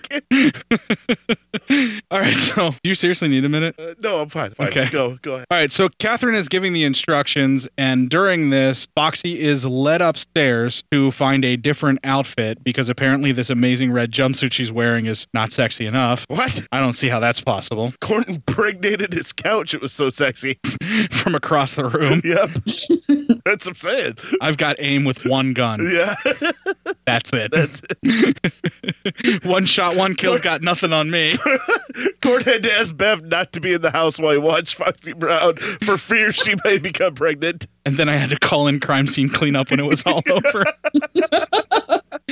it turns out that Catherine is very easily jealous of anyone who digs on her man because while she's giving instructions, he says, even if you're not turned on by the guy, pretend that he's someone that does turn you on. That particular prostitute looks over at Steve, who then winks at her and she kind of winks back. They have this little longing look at each other. And that sends Catherine off into a diatribe, talking down about all of her girls, tearing them apart, fat shaming them, going off on all of this crazy diatribe. When she's in, she, when she's nothing special right home about. That's her problem, dude. She's insecure and she doesn't like all these beautiful women tempting her man toy. I know, right? She knows that he's going to stray. She's trying to keep that from happening by being controlling and freaking out on these women and belittling them. Don't be so jelly. After that, she even gets totally territorial where she just basically goes and mounts him in front of everybody. Yeah. So that's all about that. Yeah. But none of that actually matters because at some point in time during this, we see Pam Greer pop her top. I love you, movie. I love you. Thank you, movie. Yes. The, the en- the The entire time, Catherine is bitching out all of her girls and shaming them, as we mentioned. Her man is all but I fucking Foxy staring at her. Foxy's on a different level. She went upstairs to like this loft Oh area. my god, that that view right. Whoa. If that guy fucking craned his neck any harder, he would have snapped his own neck. But you can't blame the man. I don't blame him. I'm just saying, like, he is I fucking Foxy from the ground floor. Yeah. While Catherine is bitching out all the other girls.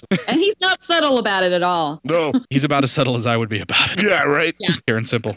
Corby down there going, Awooga! Awooga! Let's be honest. All three of us would transform into cartoon wolves, and all of our eyes would pop, out, at her. Tongues down on the floor. Yeah, it would happen. Yeah. I'll own it. Foxy is now dressed in a pretty awesome blue gown. Not sure if this is an upgrade or a downgrade, but it's an evening dress and she looks lovely. I love you, Pam Greer. She's classy. Yeah. She is paired up with a, another girl for a specific job as Catherine racistly alludes to a particular client with a taste for black women. How hard is it to say he likes black girls or something less racist than that illusion that we get a lot in this film of you people or your Ugh. people or Ooh. your particular type or Yeah. something like that? I can't remember what he said Well, particularly. and then later likes- on, he likes- Darky, you know. Yeah, she does say that too.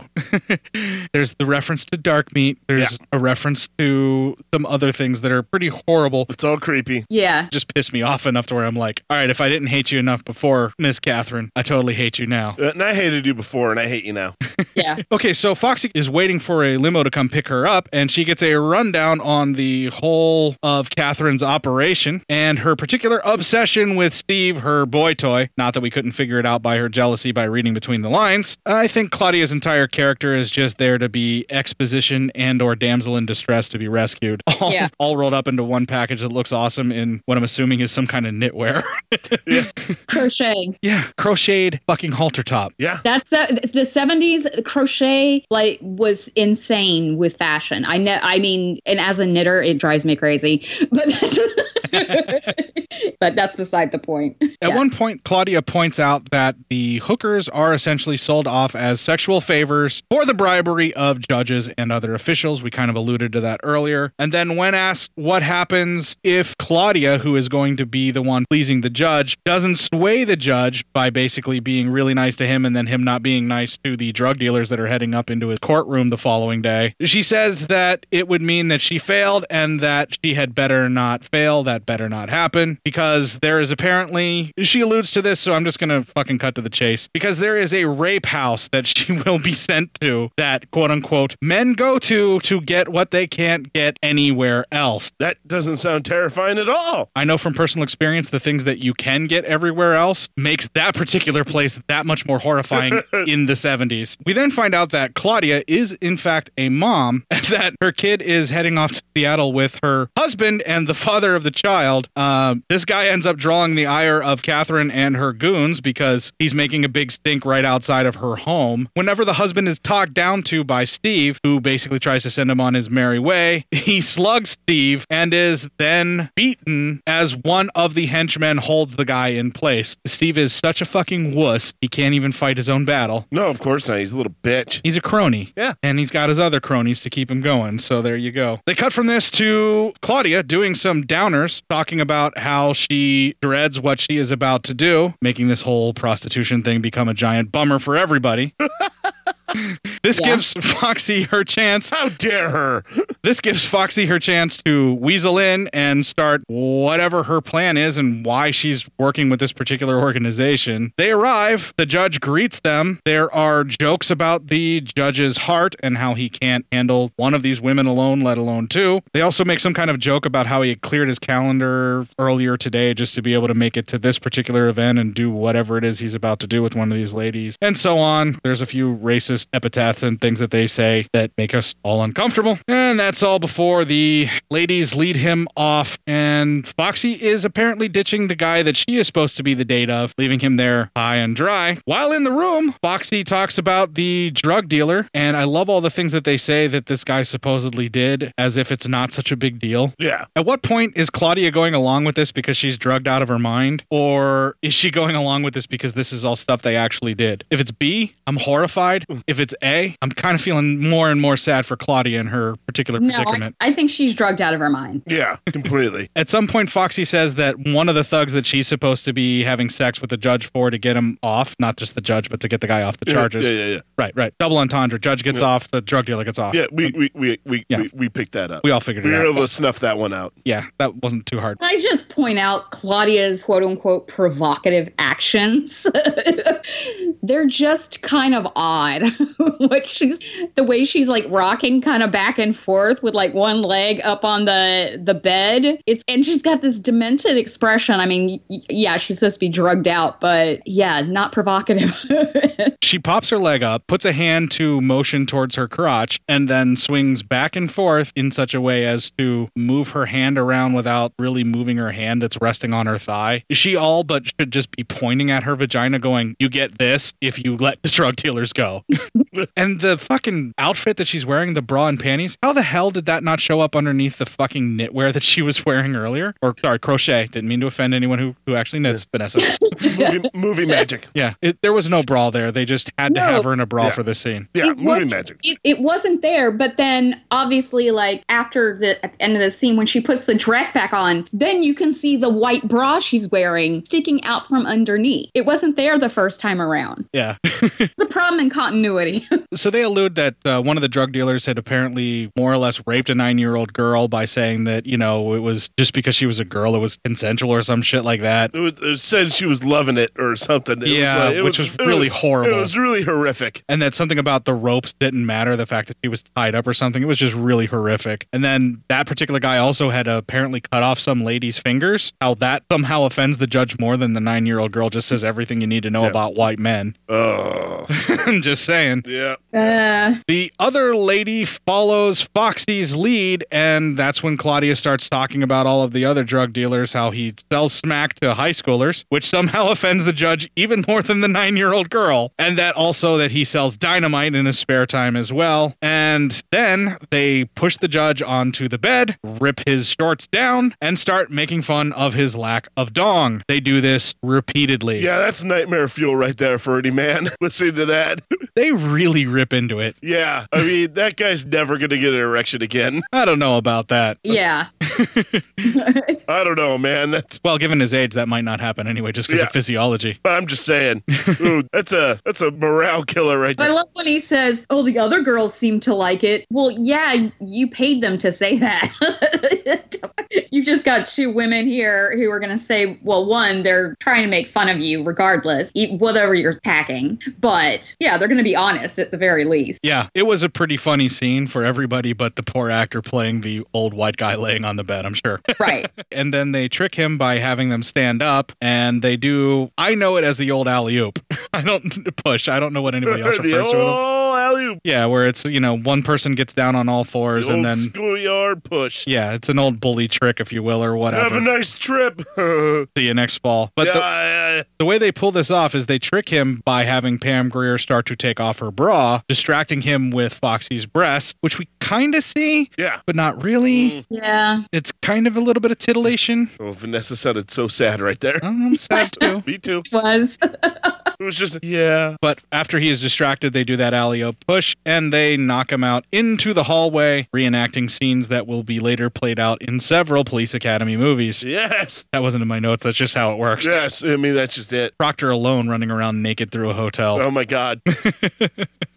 Good memories. Foxy stands at the doorway and talks shit at him by saying, If you do see a man, send a man in because I could use a real man. And then just basically locks him out. He's laying there stunned in the hallway with his fucking shorts missing and still wearing a shirt. As a bunch of ladies approach from one end of the hallway, he tries to take off and find a place to hide from all of these ladies before they realize just how nude he might be. And a woman is exiting her room and then bumps back into the judge. This causes a ruckus as basically she runs into him. He almost falls over. He looks like he grabs her shoulders to steady himself, but it looks like he's trying to grab her like a fucking pervert would. Yeah, this is not helpful. He holds onto her way too long. She gets loose, and then he tries to calm her down by once again grabbing her and somewhat shaking her. He then gets beaten Beaten by a woman with an umbrella. They all but yell masher at him while they're doing this. no.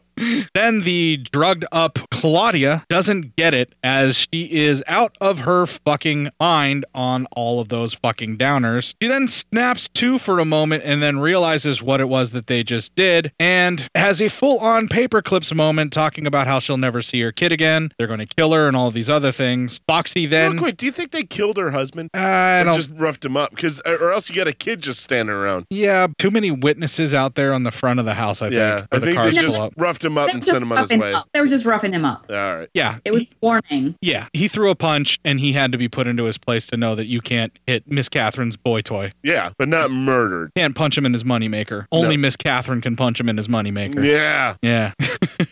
Because it's not love if there's no bruises left afterwards, apparently. God almighty, man. You okay over there? I'm fine. I'm so not a violent lover I either. know, I know. I don't. Wait, why am I saying I know? I don't know. you know. Are you sure about that, Matt? I, I'm not so sure anymore, actually. We've been doing the show long enough. We may have fucked. I don't know. We've been friends long enough. it's happened. It's happened. We've made sweet love. I think they even wrote a heart song about us.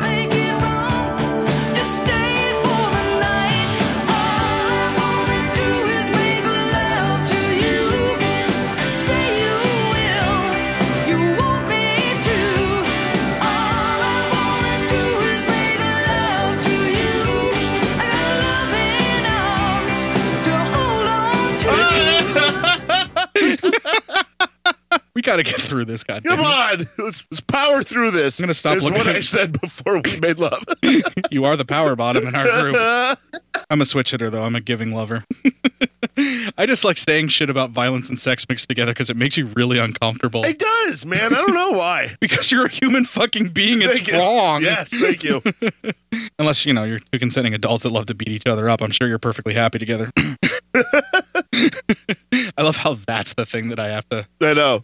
Just hammer in there. Yeah. Cr- Crowbar that in there real quick. I'm not judging you if you like to beat each other up. I'm just saying that's not for me. All right, so Foxy gets her to calm down and then tells her that there is a place that she can take her to hide out. They cut from this to Steve talking to Miss Catherine, telling her that the judge had thrown the book at their particular dealers this morning, and it was a 40 year sentence apiece. Man, he must be pissed about what he went through. Oh, yeah.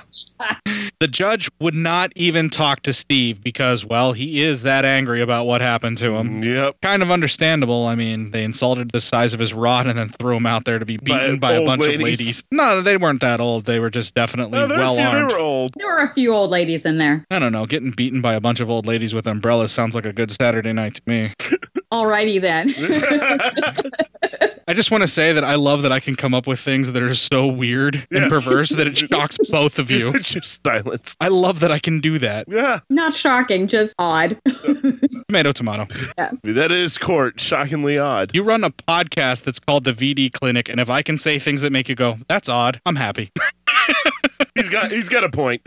All right, so shit is crumbling as the dealers apparently are rats just fleeing this sinking ship. They had a bunch that left in the morning right after this happened because now they know that there's no protection for them. They're fleeing to other cities. They're just hightailing it. Now I submit to you, was this Foxy's plan all along or was this just random happenstance I luck? think, it, I think it was part of her plan. she didn't know she was going to get assigned to a judge for her first job, but she knew that she could fuck Yeah. up something in the I organization. think she eventually knew she'd get assigned something big. I think it's kind of a Chinese menu. Foxy knows what she looks like. You know, she knows you could be use her for the, the, the important jobs. Oh yeah, she's the prime time yeah person that you want to have in at the, the right Exactly. exact moment when you you need that. But she was also inexperienced, so that's why they sent her in with someone that knew a little bit more. I'm guessing that she got lucky on her first time out. She got assigned to a judge that was or into a party that had a judge that she could fuck some shit up. Yeah. and that's she used the fact that Claudia was drugged out of her mind to get in and do what she needed to do. So she was incredibly lucky on her first assignment, and at the same time had a plan to do this exact same thing. right. I think it just was quick happened quicker than she anticipated. Yeah, exactly. Uh, they figure out that it was Foxy and Claudia that fucked this up. Gee, I wonder how. you send them to smooth things over with a judge who now will no longer talk to you. Not exactly great detective work there, Sherlock. Yeah, right.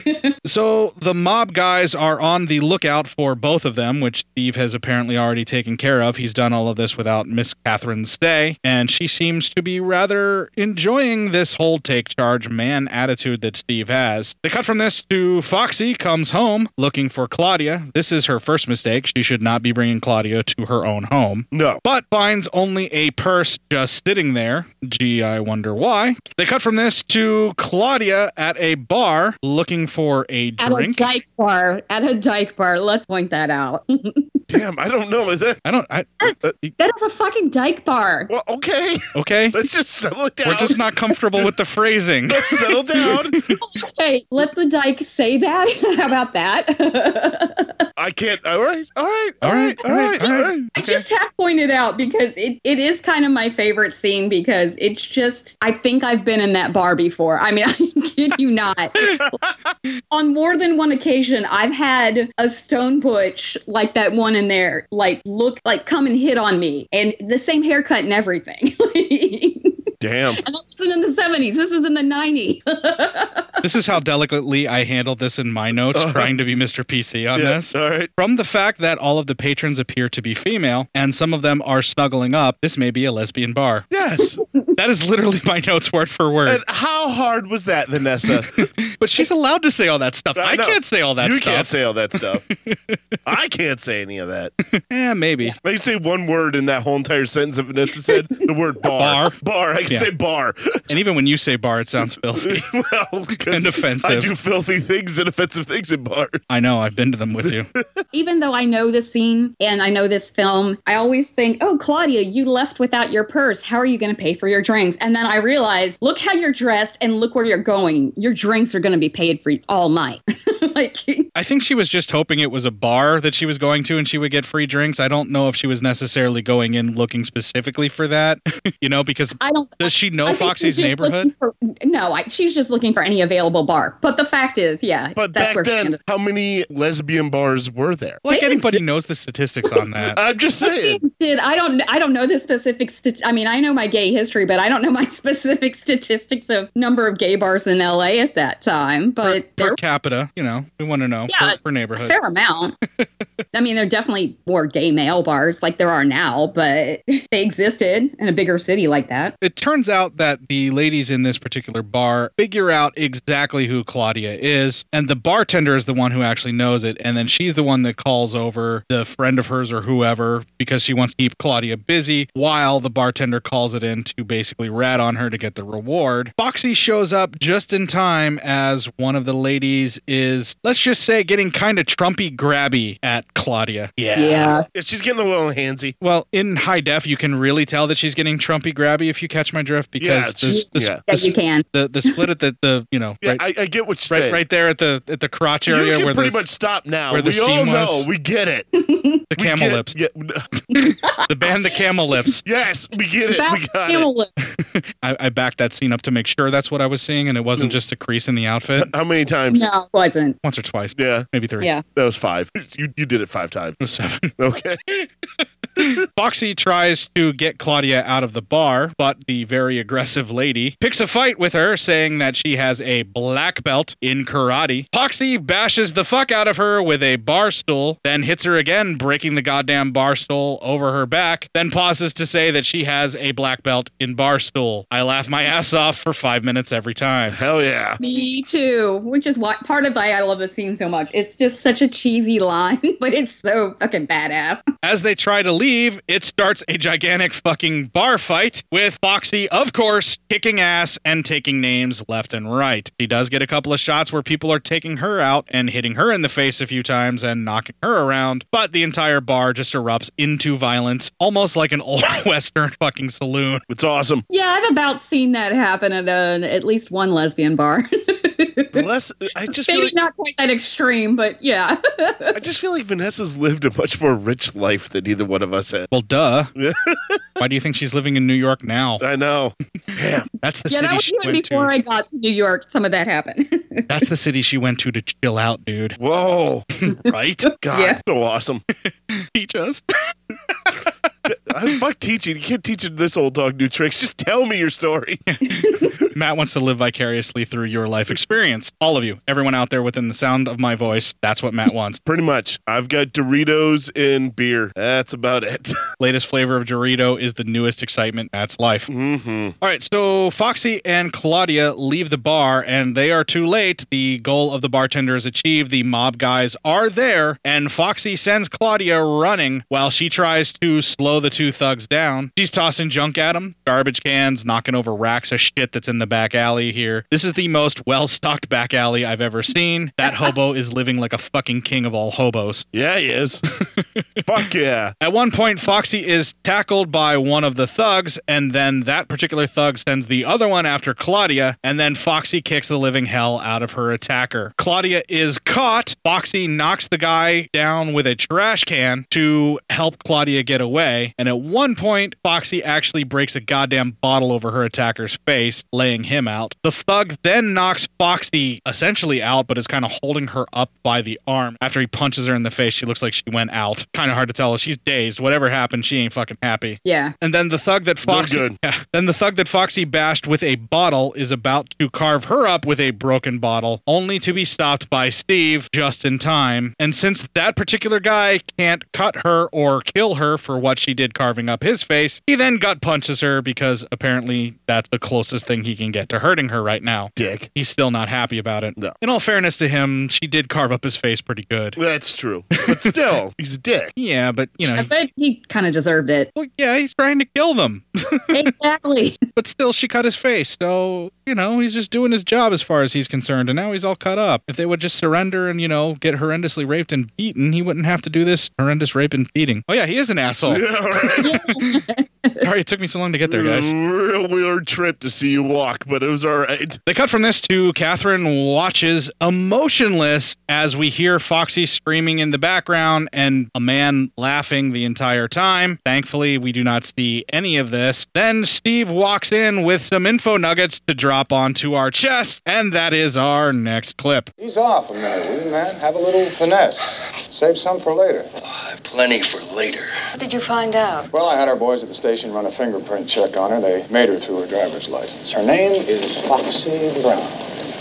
Know something, Steve. What is it? Well, it seems she was Dalton Ford's girl. And Eddie, she was with him when he got it. That's right. I remember. Why didn't I recognize her? So that's it.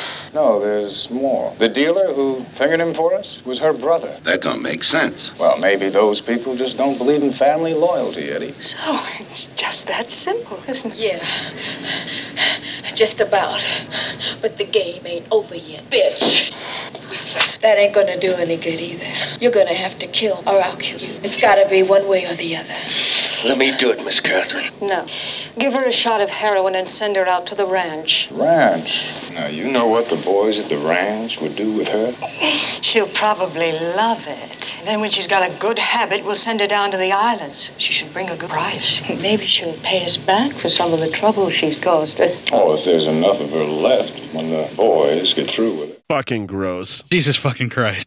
Oh, okay. Uh, hmm. Yeah. all right, here's where it gets really fucking gross. Yeah. They cut from this to Foxy, all strung out at fuck it, it's the rape ranch. That's that's the whole thing. It- Yeah. They're there to cut drugs and rape whoever gets sent to them. She tries to get up and leave. And also apparently hook him on heroin. Yes, is able to sort of sneak out into one of the rooms where one of this guys is sleeping in the shack, and she tries to make a break for it after walking out of the door. She's sort of sneaking off and can't move very quickly because A, she's probably been beaten and raped all to shit, and B, they've been also fucking spiking her with heroin over and over again. Yeah. And then one of the men that was apparently the guy pretending to be asleep sneaks out of the shack from behind her, then cracks a goddamn whip around her fucking neck, ripping her backwards onto her back, and then dragging her back by the neck and picking her up once again, using the whip wrapped around her neck and dragging her off into fuck it, it's a rape room. That's exactly what this fucking shit yeah, is. is. There's no way to sugarcoat it, and you shouldn't. Here's where Jack Hill's exploitation sensibilities gets a really bit too rough for me. Uh, he's expressed some regret on some of these things that he's included in his films and doesn't really say, oh, it was the times to kind of make up for it. He just says that if he had it to do over again, he would not include this kind of stuff. I've heard him say that a few times in commentaries. So Yeah. it's rough for us to watch now, but this shit is real. This shit happens. And uh, I don't know if people know this or not, but heroin dealers are not good people, Matt. Are you trying to tell me that people who sell and push a highly addictive, highly lethal drug are bad people? Either that or they're executives in a pharma company, yeah. Mm, So bad people. Yeah, okay, I gotcha. Yeah. Yeah, I, you know what? No matter how you dress it up, they're a narco. Yeah, yeah, they're a narco. well, sir, I cannot believe you would say such a thing. Coincidentally, both types probably have rape rooms. Hmm. Yeah, I was going to try to argue that, and I can't. no, that's probably true. Yeah, if you're the head of Big Pharma, you're probably an asshole. Welcome to my world of nihilism and hatred for the entirety of human race. I've said it before. I've said it again. Uh, As I get older, I get much more nihilistic, man. Like that. It, anybody who's a billionaire in this in this country is probably s- a fucking legit asshole and has done horrific things to be a billionaire. Why am I not a billionaire then? You, because for as much as you bluster, you're an actual decent human being. Shh! Don't ruin my image. Sorry. Precisely. Oh, you guys, that's the worst thing anybody could possibly say about me. I know he's going to cut this out. Oh, of course. I mean, if I'm not the villain, then goddamn it, this podcast doesn't exist. Just, I'm trying to avoid it, guys. I'm sorry. we got to get back to this. All right. It turns out that the guy that let her think that she could escape just did this just so he could drag her back in further for more torment because apparently he gets off on that. He really liked the idea of, of doing this sadistic thing where she thinks she's going to get away and she has some hope just so he can dash it. Gross. He starts tying her up as the other guy preps to shoot her up with more heroin. Oh my God. These guys are just dropping racial slurs left and right the entire time. And they are getting more and more super gross about that particular thing where they are basically belittling her for being a black woman and making it seem like they really should get better. I think the way that they act Mm. than this. And yet they're two disgusting rapist pig fucks. And then they start getting rapey as fuck with everything that they're saying and doing. And it's just fucking disgusting. I'm not going to describe it. I'm not going to repeat any of it. Just watch the goddamn movie and suffer through it yourself, folks. Yeah. The main bald guy ends up ripping off Pam Greer's bra and gets ugh, stripped down nude to rape her. The film then cross dissolves from this into the aftermath of the rape Mm. as the coughing scumbag comes back in. Uh, Fucking gross. Yeah, you at least don't see it. The Yeah. actual rape. There are some other Jack Hill films where they get a little more a little more gross Yeah, about it. Exactly. But uh, even men get raped in Jack Hill films, though. Yeah. By women too. Yeah. Ooh. That's the thing that happened. Yeah. Yeah. Yep. Is that a thing? Yep. It's a thing. Thanks, Dave. Thank I you, guess. David. Yeah, it's kind of a thing. Foxy notices that a razor blade, which is implied to be a double edged razor blade, even though it is clearly a box cutter style single edged razor blade that's on the table. My guess is is so that she can drag it off the table with her mouth and tongue Yeah. without cutting herself. That's why they did that, but they're hinting that it's a double edged razor blade one of the guys left after shaving or something. I have to say that uh, watching Pam Greer pick this up with her mouth, holy shit, that was incredible. I know, right? I, it's not one of those things where I'm like, oh my god, that's so fucking hot because she's just been beaten and bruised. But like the way that she moves that with her tongue across the table and then picks it up with her mouth, Mhm. I, I was like, how long did it take to get that shot right? and does she Yeah. is she able to taste food after doing so many takes Oh, to get Jesus. it done? well, and you can just you the expression on her face too, like the concentration you can see, like it's absolutely yeah. How many takes did it take to, to get to that point? How many takes Uh, did it take to get the razor blade into her mouth? Three. Exactly. Yeah. One. And you can two. just see the wheels turning like, okay, how am- what am I going to do next to get myself out of this situation though? At one point, you actually see her boobs falling out of the shirt, and they're all bruised up. And I am super fucking sad. Yeah. And really grossed out. Mm-hmm. Why- Fucking bastards. Why are you doing this to me, movie? God, fuck movie. She uses Mm-hmm. the razor blade in her teeth to cut herself loose, which is still pretty amazing. Again, what Vanessa already mentioned earlier about the determination on her face, absolutely incredible. She then ties what's left of her shirt together to cover herself up and grabs about, what, four or five coat hangers? Yeah. Yeah. A good five. Oh, uh, was it five? I counted at least three, and then I lost count, but I didn't didn't have the Blu-ray, so yeah, there's at least five. All right, yeah, Yeah, no. At first, I thought it was just three, and then I realized, oh no, there there's a lot more. Definitely, some good damage can be done with that. She fashions them into bucket. They're pimp sticks. yeah, pretty much. She makes some pimp sticks. Although with the hooks out and the way that she elongates them, they could also be, you know, five, six abortions waiting to happen. Good God, man. I'm just saying. All right. she sneaks in through the kitchen like area away from the guy who is busy cutting the coke. She sneaks out of a window to get the fuel line from that fuel tank that we saw set up earlier. She's filling up uh, what looks like about a giant fucking saucepan or, you know, pot to boil spaghetti in or what have you. She ends up getting caught and then rips off the fucking asshole's face with her pimp stick hook things. Fucking A. You actually see chunks of shit flying off of the guy that's like looking kind of bloody. I don't know how they did that effect, but that was incredible. Yeah, it's great. The bald thug ends up hearing this, even though he's underneath the car, and he comes in to see what the fuck is Well, his happening. buddy's screaming like a bitch. Yeah, you would too if you just had your eye Fuck clawed yeah. out by six abortion Whoa. sticks. You're trying not to respond. You don't want to laugh. Oh God, you're not going to go to hell just because you laugh about them being referred to as abortion sticks. Please, it's not that I'm worried I'm going to go to hell for laughing at that. There's so many worse things that you've done. Exactly. By the way, don't use coat hangers for abortions, kids. Yeah. That's why I approach, you know, pro-choice, man. All I'm saying You is need if they're Planned Parenthood. if they're dumb enough to eat Tide Pod, I mean, they'll get the job done themselves eventually. That's a that's a fucking disclaimer that I have to fucking give out there. If Yeah. you're dumb enough to eat Tide Pods, you're probably dumb enough to try and perform an abortion with a coat hanger because you heard it on this show. Just keep listening to the show and don't do any of the shit we talk about. Yes, please. Let's do that. All right, so the bald thug goes in to see what the fuck is happening. She throws a whole pan load of gasoline on him. Looks like she throws a second one, or maybe they just kind of got the takes mixed up. But she coats him in one and then throws the whole thing at him, calls him like a motherfucker or something like that, lights a match and fucking throws it at him. The whole entire shack goes up. It takes a little while, but the fucking bald guy burns up as well. He ends up burning both of them, and then that leads to our next clip. No, nobody knows how the hell it happened. The whole thing just blew up. I don't know. One of those idiots over there probably set off a gas tank or something. Yes, I know they're screaming for their stuff. You're just going to have to make do with what you've got for a couple of days. Well, we've got a brand new shipment coming in the first of the week. Yes. All right, handle it. It's that woman. She did it. You know something? I'm afraid you're right. Got to find her, Steve, and kill her. Yeah, yeah, and I know just how to go about that. Eddie! Yes, Mr. Elias. I want you to get me a sawed off shotgun. Just as you say, Mr. Elias. You know, sometimes, baby, when you want something done, you just gotta do it yourself. I love it when you're like that, Steve. So powerful. I love it when you're like that, Stu. Ugh, so gross. Uh, It's the weirdest accent in that that that line. And so powerful. Just gross. They cut from this to Huggy Bear, aka Antonio Fargas, aka fucking rat bastard, aka coke dealer, aka Link, piece of shit brother, aka gonna die in about five minutes. Less probably at this point. He's doing some coke and he is also doing his lady at the same time, or you know, one and then the other. He's kind of mixing it up on a scale of one to five. About how jealous were you of the coke? But it's about a solid four and a half. Mm, Four and a half. Yeah. The fact that you would have to be with that lady to get the coke is probably what took it down from five. Yeah. Yeah. I'm just wondering. I want the Coke! I'm sorry. Whoa. Whoa. I'm sorry. You were peeking. All right, so his doorbell rings, which in Huggy Bear, aka fucking Link, Link, aka the shit rat, aka coke dealer's world, this is a bad thing. He gets up. We see some boobies. So thank you, movie. They could have been Pam Greer's, but then that would be brother and sister having sex. For the record, Yeah. movie, I would have been into that. That's why I love Game of Thrones. Yeah.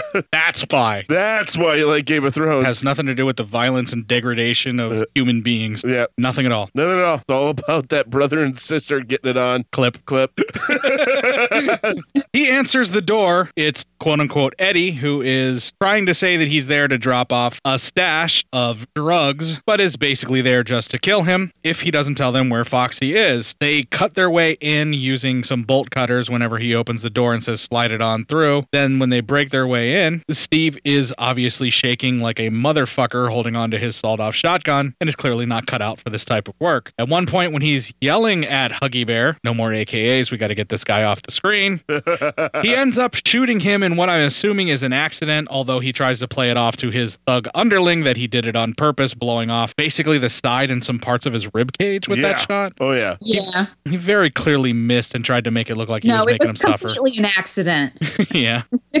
He's just a fuck up. Yeah, pure and simple. Then he just straight up fucking kills him by shooting him in the face with the shotgun. We assume this is off camera. While his flunky then cuts the woman's throat and then talks about her as if she is just a piece of meat and a waste of. It was good piece. He does say that. He just basically says it was a waste of a good piece of ass. This is when I realize maybe I'm not such the villain that I think I am when I am disgusted by things like that. they cut from this to our pent ultimate clip. What? Linked to? They say it was those Stevie Elias people that did it. Was he dealing again? Yeah, coke. I guess I knew it all the time. Once those people get their hooks into you, there's only one way they'll let you off. You ready? All right, uh, we've talked about your request, and uh, we're not sure whether we want to help you or not. We're a neighborhood committee, and uh, this is sort of out of our neighborhood, you know what I mean? Maybe the time has come to grow a bit, brother. What is it you really want? Justice. For whom, your brother? Why not? It could be your brother, too, or your sister, or your children. I want justice for all of them. And I want justice for all the other people whose lives are bought and sold so that a few big shots can climb up on their backs and laugh at the law and laugh at human decency. And most of all, I want justice for a good man. This man had love in his heart, and he died because he went out of his neighborhood to try to do what he thought was right. Sister, I think what you're asking for is revenge. You just take care of the justice, and I'll handle the revenge myself. So you had a plan. Oscar, do you have the name of the pilot that flies the stuff from Mexico? God damn that fucking speech, man. I want to throw my fist in the air and fucking start a riot. Let's do this shit. yep. I also want to point out that everything that she is talking about in that speech, you could easily remove heroin dealer and apply it to, I don't know, crooked corporations, aka corporations. Mm-hmm. Yeah. All corporations. Our current system of government and how it's being, uh, you know. But come on, corporations hijacked. are people. yeah, and people are fucking rotten.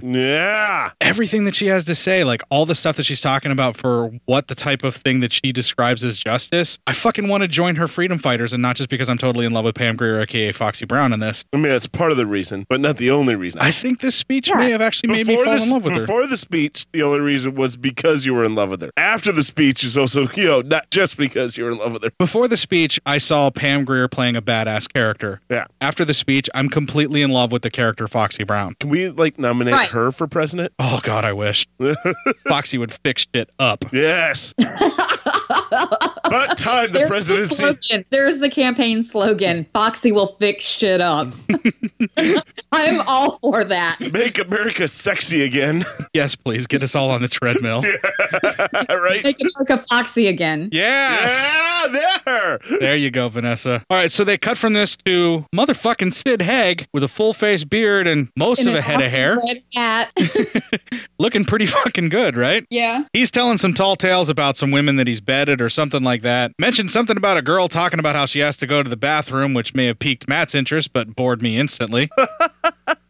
he eyes Foxy from across the room in her least sexy outfit that we've seen in the entire film, but yeah, agreed. not that cool. And then he decides that he's going to come on to her because, goddamn, doesn't matter what He she's wearing. resists. Yeah. It's Foxy. She plays it up about how he is impressing her that he's a pilot. She talks him into basically letting her tag along for a ride. And at one point in time, he says something about how he is the best plane driver you'll ever meet. What self respecting pilot calls themselves a plane driver? That's I don't know, man. You're a pilot. A cool name. Plane driver.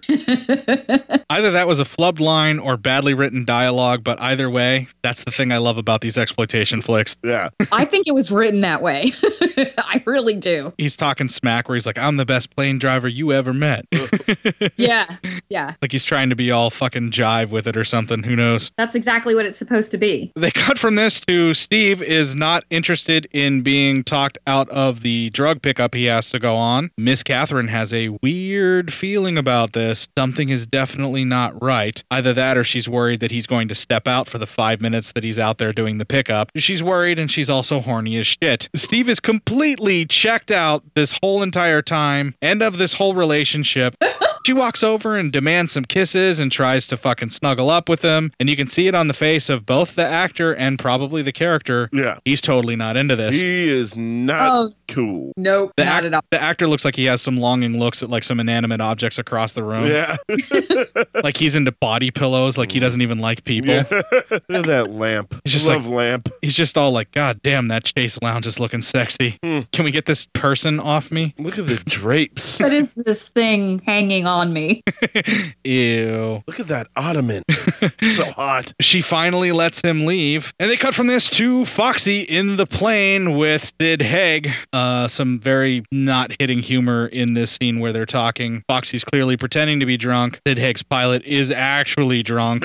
I love that she changed outfits to go on her plane ride. I'm assuming this is a day or two later and that she's basically been shacking up with the guy to convince him that this was the right idea or to, to keep him talked into it. I wouldn't put it past her to do that. I don't know. I, I don't know. I, I imagine in, in, in my world that no, she's just that badass that's like, I gotta change clothes before I go on this plane ride. Right, like an outfit specifically for plane rides. I just, I think she magically rips off her old outfit like an NBA player getting into a game and just has a new outfit underneath it. Yeah, she changes clothes a lot in this movie. They cut from this to Steve paying off the cops and driving to the drop point. Dirty cops.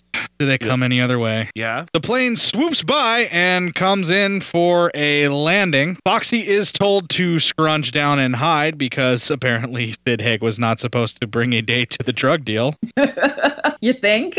I picture that this is not a character. This is actually Sid Haig, and they're just filming him in the work that he does when he didn't get acting gigs. Nice.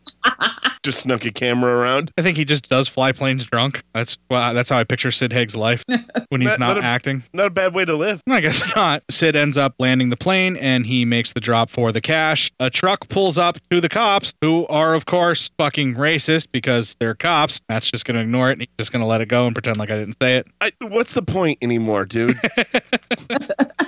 The vigilantes get the drop on these crooked, racist ass cops. And then we see Foxy jumps over to the pilot seat in the plane because, of course, Foxy can fly a plane. She's the best goddamn plane driver you've ever seen. She's an actual pilot. The other guy was just a plane driver. She's a pilot. Of course, it's Foxy fucking Brown. I mean, I'm pretty sure Foxy can do anything. She fires up the plane and then sprints off into a complete direction away. Then does a little turnaround and then starts aiming the goddamn plane at the drug dealers. Sid Haig's character ducks out of the way. Thankfully, we don't want to see Sid Haig get killed. I like to think that he's the only one that gets away and goes off to live a life of drunk piloting other. He stumbled around and took a right turn somehow. He failed up and he now owns a bar in that area. freight, and he now pilots for a major airline while drunk. While drunk, of course. In the 70s, it was okay. It was a different time. Then she starts aiming it at the fucking drug dealer himself, one of the particular thugs. I think it was the thug with the cut on his face. Yes. He stands there trying to shoot at the plane like a fucking idiot and is then carved into hamburger when the plane flies past him and the propeller hits him. Awesome. Rest in pieces.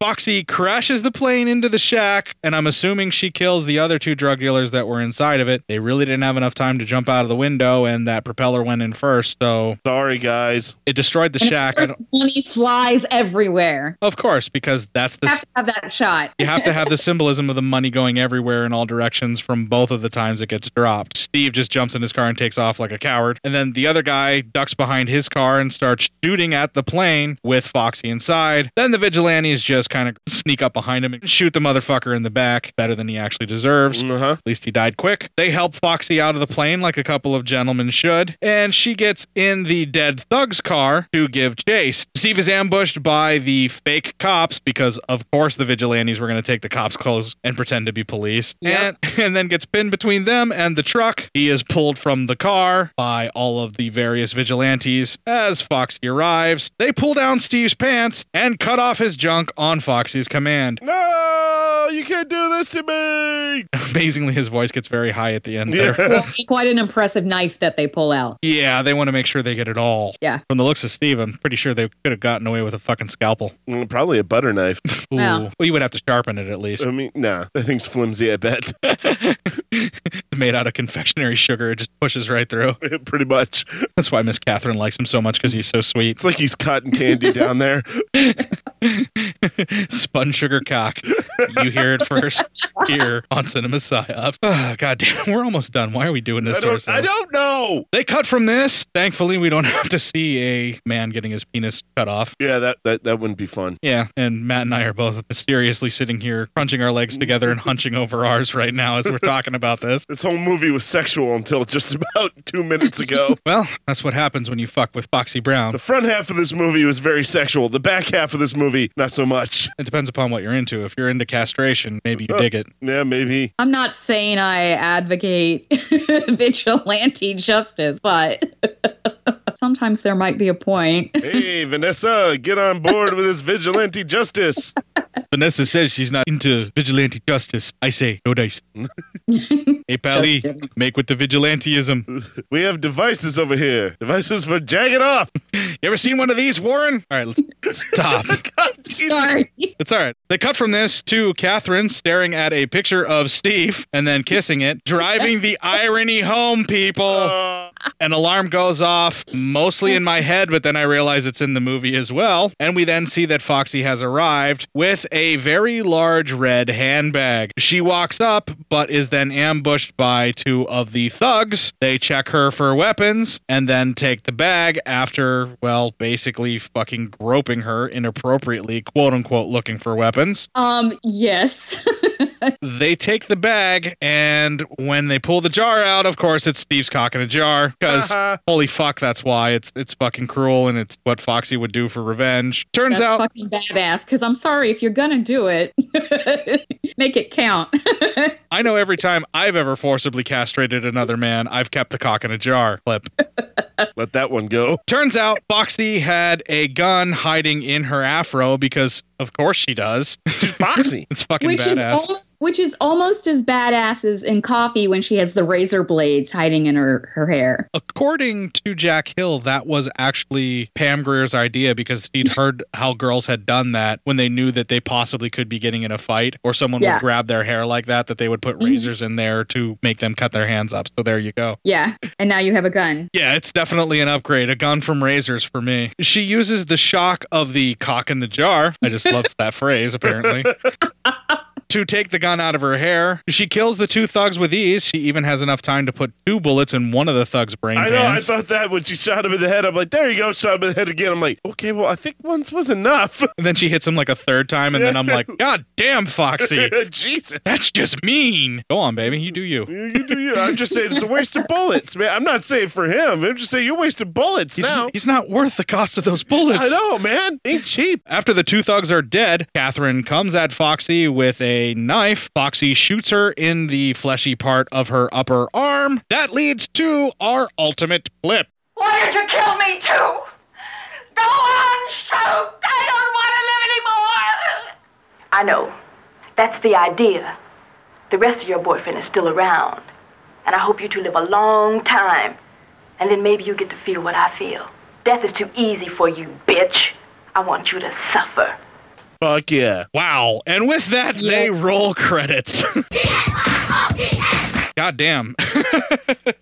I agree with you, Vanessa, that Coffee, which came before this, may actually be the better film. But uh, for some reason, I really, really love Foxy Brown. I think Pam Grier Oh, kind I of. still love this too. I think Pam Grier kind of learned more about acting and kind of came into her own and actually has more presence in this film. Whereas I love Coffee just because she looks so fucking good in it. And I kind of ignore the fact that maybe she's not the best actress at that point And she was kind of learning what she was doing there. Uh, but I think Coffee might actually have a lot of other things going on around it that make it really good. The entire time I'm watching Foxy Brown, I was going, wait, doesn't this happen in this movie? And then I had to look up the plot line for Coffee and go back and be like, oh no, that's Coffee. so like I can I confuse the two because I think I watched them both back to back many a lonely nights. Mm-hmm. I would also have to say too about this film before I kind of give the floor to you guys. I think if you're going to start in the black exploitation world, if you want a jumping in point, Coffee and Foxy Brown are probably your two best bets because you have a very dynamic, very charismatic black woman at the front of the movie that will carry the picture regardless of everything else. And they both have the flavors of everything else that you're going to get in varying degrees of acting and ability and also budgets and things like that. And you can't really go wrong with Jack Hill and Pam Grier working together. Absolutely. Yeah. I, I get everything you just said. I yeah, I like the movie. Uh, it's the first time I ever, I've never seen Coffee, so I don't know. But uh, for jumping in points for exploitation films that Blaxploitation in black particular. exploitation in particular, uh, yeah, it's probably a great jumping off point. Pram Greer's well known, so uh, Have the- you seen other black exploitation films? Like mostly everybody's seen Shaft, at least. Yeah, I've seen Shaft. Yeah, Yeah? that was about. What it. was his name? no, No, you've you've seen Shaft. uh, yeah. yeah, Okay. yeah, yeah. Uh, I think everybody's seen that. That's all over cable. So. Yeah, it's it, that's something you're always going to see. Um, other than that, no, I haven't. You know, I haven't seen a lot of the b- black exploitation films like Foxy Brown. I only seen pieces of though. Yeah. Uh, just if it was ever on TV or anything like that. You've known me for a really long time. Does Yeah. it surprise you that I'm obsessed with these movies as well? No. Do you ever No. hear me talking about them? Uh, on occasion, yes, you will. We will talk about a lot of times, like during your birthdays, when you're when we're do like weird movie nights or exploitation movie nights, you will go off on them. So Yeah. Okay. So I mean, Fair yeah, enough. I mean, you kind of I knew that, but no, it's a it's a, a fun film to watch. You know, I mean, it has some rough parts in there to, to get through, but I mean, That's it's- every Jack it's Hill kinda, film. Yeah, it's you know kind of like a Death Wish thing, except for you know you just don't sit there and see it. Um, That is the one thing it has over Death Wish. You don't actually have to watch it. yeah, where Um, Death Wish makes you you know watch it and then have to process it. I don't know why they needed to include rape in order to have revenge for this particular film. Yeah, I mean, they, but I think it's just to show that these are bad people. You know, they're, they're, they're the worst people ever, or whatever. Right. And at least they went the route where it wasn't another woman in distress and then she had to get the whole committee together to Yeah. save like say Claudia who got dragged out to this Yeah. thing. It's our hero who got herself into this particular predicament. And then she got out of it herself, And she saved herself from it, yeah. Again, it's a it's a it's a fun f- flick to watch, and yeah, if you're looking to get into this genre, you can go ahead and jump on in. You're right. The fact that it's a woman, she gets into trouble, but she gets herself out of trouble when she ultimately turns to the neighborhood committee. Even though they are all guys, it's more they're the ones who just happen to have the weapon. You know, you don't. It doesn't feel like she has to have a man come save her. It could easily fall into that, but I mean, that part of that is having p- someone as strong as Pam Greer um, in that role. What she did for the female action heroine, this kind of thing in coffee, pretty significant, and I don't think should be underplayed. No, I, I completely agree. And I think what you're pointing out too, that he can be a feminist icon, and I think very much should be. There's a lot of things in Jack Hill's films, especially for the era that they are, that have a lot of feminist icons and a lot of things that show women doing it for themselves and even dumping deadbeat guys that are dragging them down in some cases as well. And that's one of the things that I admire for his films, and I can forgive him his trespasses of exploitation that more or less a producer was probably like, oh, we need a rape scene in this film, and maybe forced it on him. But he doesn't play it off like that. He never says something along the lines of, you know, this was something that I had to put in there. I wish I wouldn't have succumbed to it. He just says, it's a choice that had I to do it over again, I wouldn't make. He kind of owns up for his own responsibility for having that kind of content. You were mentioning too about uh, where she has to go to this committee, aka the Black Panthers, very loosely coded. when she's going to them for Yeah. help, she's going to them because there's no real authority that she can get help from, like the police. This is a hero that realizes that they need backup, and that hero can't go to the normal channels because they're all corrupt. The system is corrupt all the way up. They're all in the pocket of this group. And in order to get this organization and take it down and basically kill the tree, you know, completely by poisoning it at the root, she needs these guys. She needs this backup. Cut it off at its base. Yeah, just cut it off right at the base. Sorry. Oh, I get what you're saying. That was a reference to Steve's junk. Yeah. and she does literally cut it off at the root. Oh, nothing grows there again. it's a barren wasteland. She salted the earth. Ooh, ow. Oh. Oh. All right. Obviously, we're not doing the news because we No. went way long once we again. went way long. Ma- Unlike Vanessa- Steve, who's going to be extremely short for the rest of his life. Uh, Ah, yes. We're going to take a little break here. We're going to play a promo for another podcast. We will have some more music from Foxy Brown. And when we come back, we will close out this show. Badasses, Boobs, and Body Counts is a weekly podcast that discusses grindhouse and exploitation cinema. Your three hosts, Mike. It's a quick. Thank you. Come again. Not racist at all. with Mark. If you bend over and you have what is essentially a pubic cottontail coming out of the crack of your ass, you need to do some goddamn grooming. And listener favorite Iris. I'd Uh, not have sex with that horse. will make you question your own political correctness while laughing at theirs. Episodes drop every Sunday and can be found by searching BB and BC podcasts via Libsyn, iTunes, Stitcher, Google Play Music, and iHeartRadio. You can also listen to episodes directly from the show's website at badassesboobsandbodycounts.com.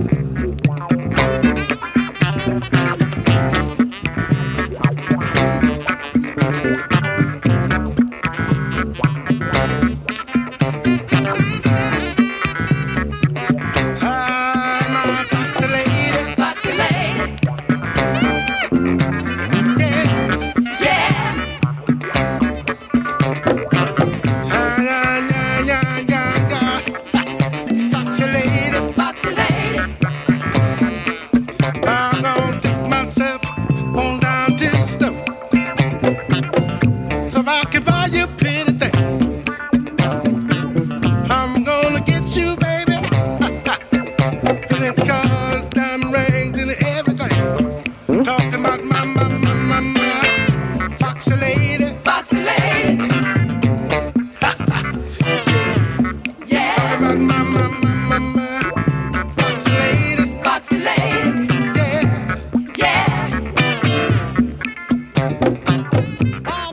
All right, all right, all right. I'm talking about my foxy lady here, baby. Wolfman Jack? Oh, this is Werewolf Man Jack, Oh, man. Werewolf Man Jack. I'm sorry. Where'd Kirk go? I don't know what happened to that bastard. Oh my God! You watched Pam Greer went run out of the room. Yeah, Werewolf Man Jack. Where did he go? Oh, he just disappeared. He just disappeared. Yeah. Yeah, no, it's not. It's interdimensional travel fuckhole. All right, folks, before I go ahead and close out the show with all of our boring deets that make you probably skip and fast forward through because you hate us, let's give Oh, boy, Vanessa the Jesus, floor. are you okay? Yeah, I'm fine. All right. Let's give Vanessa the floor because everybody's listening to this episode because they love her, and so she can talk about her wonderful podcast. Yeah, the VD Clinic. Um, we are also on Legion. Uh, we our monthly podcasts cover a movie and a book. Um, we just recorded our fascist February episode of Brazil, and it can't happen here. So had a pretty interesting discussion. We are on Twitter at VD Clinic Pod. I don't feel like giving all the social media information right now. You can find us on Facebook, that kind of fun stuff. Do So. a Google search for VD Clinic Pod. Podcast, Podcast, yes. please. Yeah. Unless you need the actual VD clinic and then, you know. Then, you know, search for that. And then maybe put in your zip code. I'm not saying I know from personal experience. I'm just saying. Yeah. That is the only clarification I always I have to make. Podcast after it. You can find Vanessa's amazing podcast, the VD Clinic on Legion Podcast, as well as us. We are all three of us proud members of the Legion Podcast Network. You can find our stuff at legionpodcast.com forward slash cinema dash psyops. You can join our Facebook group where we get the craziest and most wild alternative photography available not only from our resident alternative photographer, Aaron. Footage. Footage. Footage. We get footage. footage. Yeah, we did have some alternative videography that Steve from the UK did for us. Some really amazing and very creepy fucked up shit in there. You should probably go back and try and find that footage. Footage. Yeah, that's in the Facebook. Found footage. that's in the Facebook group Cinema Styops. You can find me on Facebook. I am Court Styops. You can find Matt on Facebook. He is Matt Styop. You found the plank that says brutal on it. You found the right man because he wants to hide the fact that he looks like Lon Chaney Jr. in his later decaying years, only with blonde hair. No man, what hair? You have some on the sides, even though nature has taken off the top. you can email feedback to Matt, styopmatt at gmail.com. Let him know that a pimp stick can also double as an abortion stick. Oh. You can email feedback to court, cinemasciopscourt at gmail.com. Tell him to get some fucking therapy because all this talk of violence seems like he might actually be into that shit. yeah. I mean, really, are you okay? I'm good. Everything good? Yeah, I'm good. You okay? Yeah. Yeah. All right. Yeah. Okay. All right. Good. Good. Good. Good talk. You can twit a couple of tweets to a couple of twats. I'm at court underscore psyop, and Matt is at psyop Matt. Send us your photos of the lovely, wonderful Pam Greer. Yes, please. Everything you've got. Please. Looking, looking her best. Send it to Vanessa too. Yes. At VD Clinic Pod, maybe? Yeah, yeah. Yeah, yeah, yeah, there you go. Send all three of us Pam Grier pictures. Yes. We beg you. You can DM us. You can you can just send them however you want. You can send us those DMs. You can creep on our DMs anytime with some Pam Grier pictures. Absolutely, and we will definitely forward them to the other two of the three here. Yes, in the group. Yes, because Jerry, Jerry and Scaring. Oh, Pam Greer. And to make you jealous, she follows me on Twitter. God damn it. Are you fucking kidding me? That's No. fucking awesome. Well, congratulations for you, and I will never talk to you again. and while I'm shunning our guest Vanessa, Yes. everybody else out there, thank you so much for downloading and listening to this episode. Kick the fuck out of this week and make it your bitch. Cause baby, loving you is all I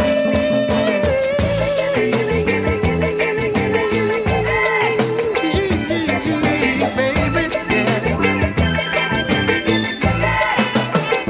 Well, listen. Listen.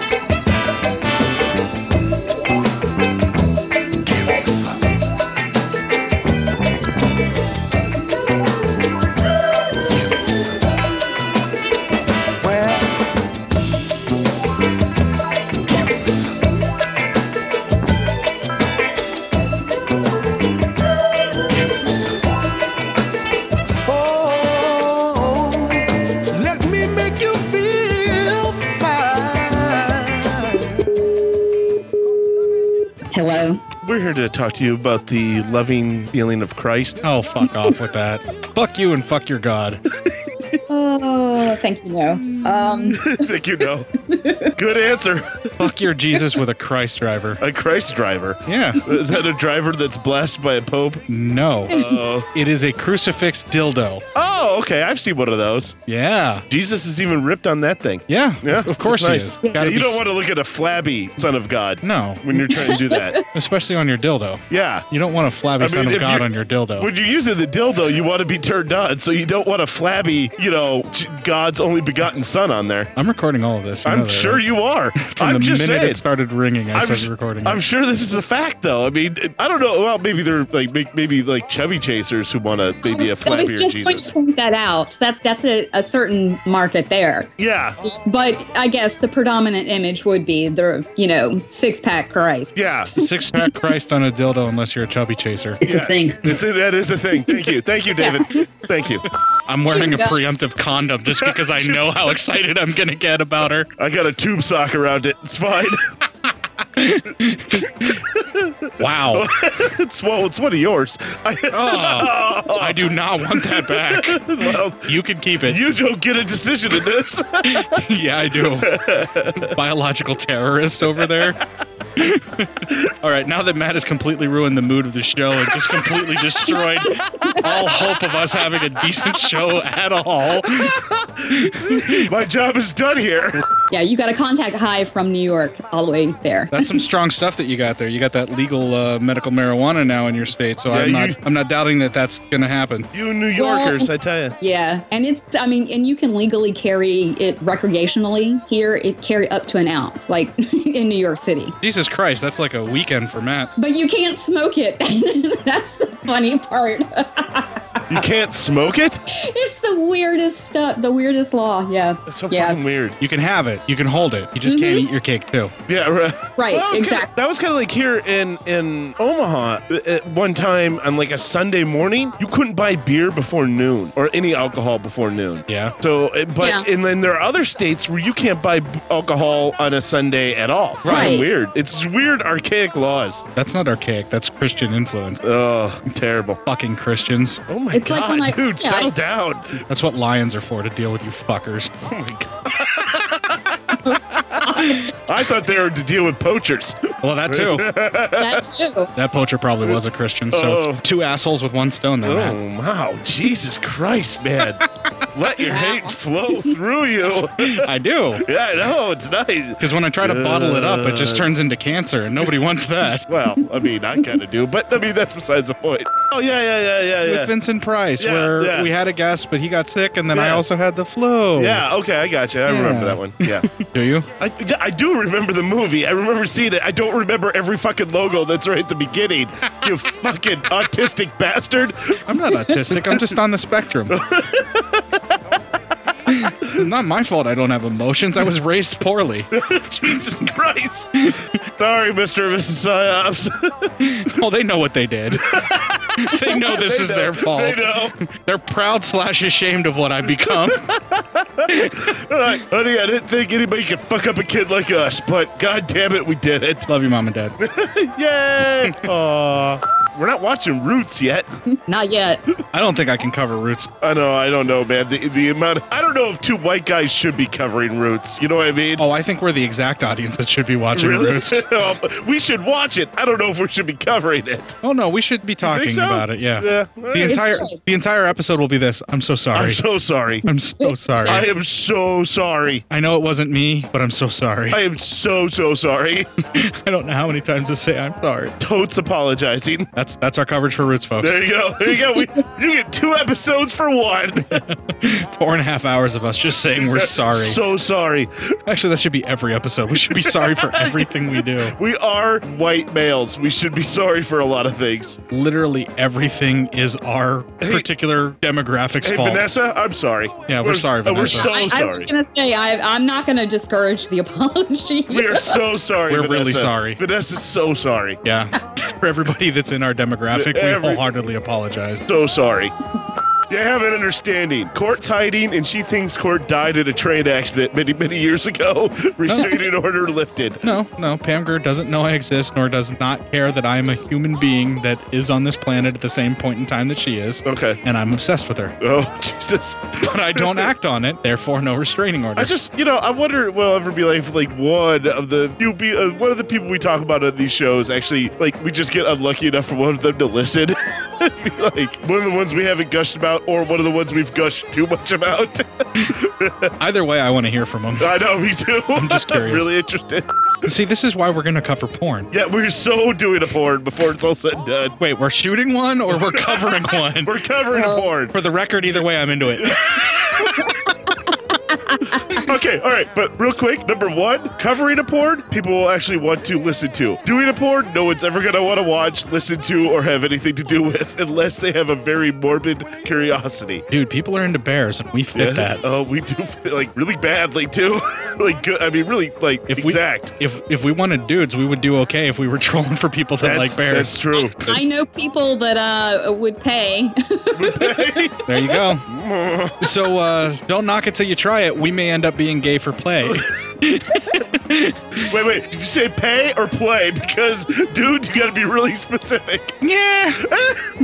Six of one, half dozen of the other. and that's also an outtake and possibly a clip. Oh God, Vanessa, run! or just hang out and make fun of us. They cut from that because I guess fuck us, we don't get to see Pam Greer to Huggy Bear out walking around. Jesus fucking Christ movie, what the fuck are you trying to do to me? And then that's why that's why Coffee is the better movie. You get more naked Pam Grier fair enough. because you get the sex scenes with them actually naked in bed together. And Just now point. taking some time to go purchase the Blu-ray of Coffee because I only have the DVD. Wait, wait, wait, you go- he just fucking he just left the room. Not not right now. Get back here. I'll be back. no, get back here right now. We're doing a fucking show. Pam Greer. Fucking Vanessa's here. Don't be fucking Coffee! rude. Yeah, get back here. I'm not done. All right, I'm back. Okay. Sorry, I just, I just Jesus Christ. my computer's right here. Why do I have to leave the I, room? I don't know. It's so weird. I like to masturbate when I order Pam Grier movies. I was doing a courtesy of leaving the room. Uh, thank you. didn't First get time to- for everything. I Yeah, guess. right? Jesus Christ, man. We're never going to get this Nope. fucking episode done. Uh, and it's hour ten into the Foxy Bound review. That's how it's going to go. Go right into the music and get you out of here, Vanessa. Thanks for hanging out so late with us. Oh, It's yeah, okay. it's eleven thirty for her. Jesus. Yeah, no kidding. All right, here we go. Oh, like I won't be up for another two, three hours. Smoking weed and watching more fucking Pam Grier movies. yeah. Mm-hmm. Maybe. She's gonna go to that lesbian bar, or the strip club across the street. I'm not judging. I'm just saying I'm jealous. I know, yeah. Yeah. All right, here we go. Huddle up in the middle here, perverts. All right. That's gonna be the rallying cry when the three of us work together I from think here on so. out. Whatever you do, do, do, do it good. I said, whatever you do, do your thing, do your thing. I said, whatever you do, do, do, do it good. Oh, do it good. Oh, yeah, do it good. Oh, do it good, baby. Do it good.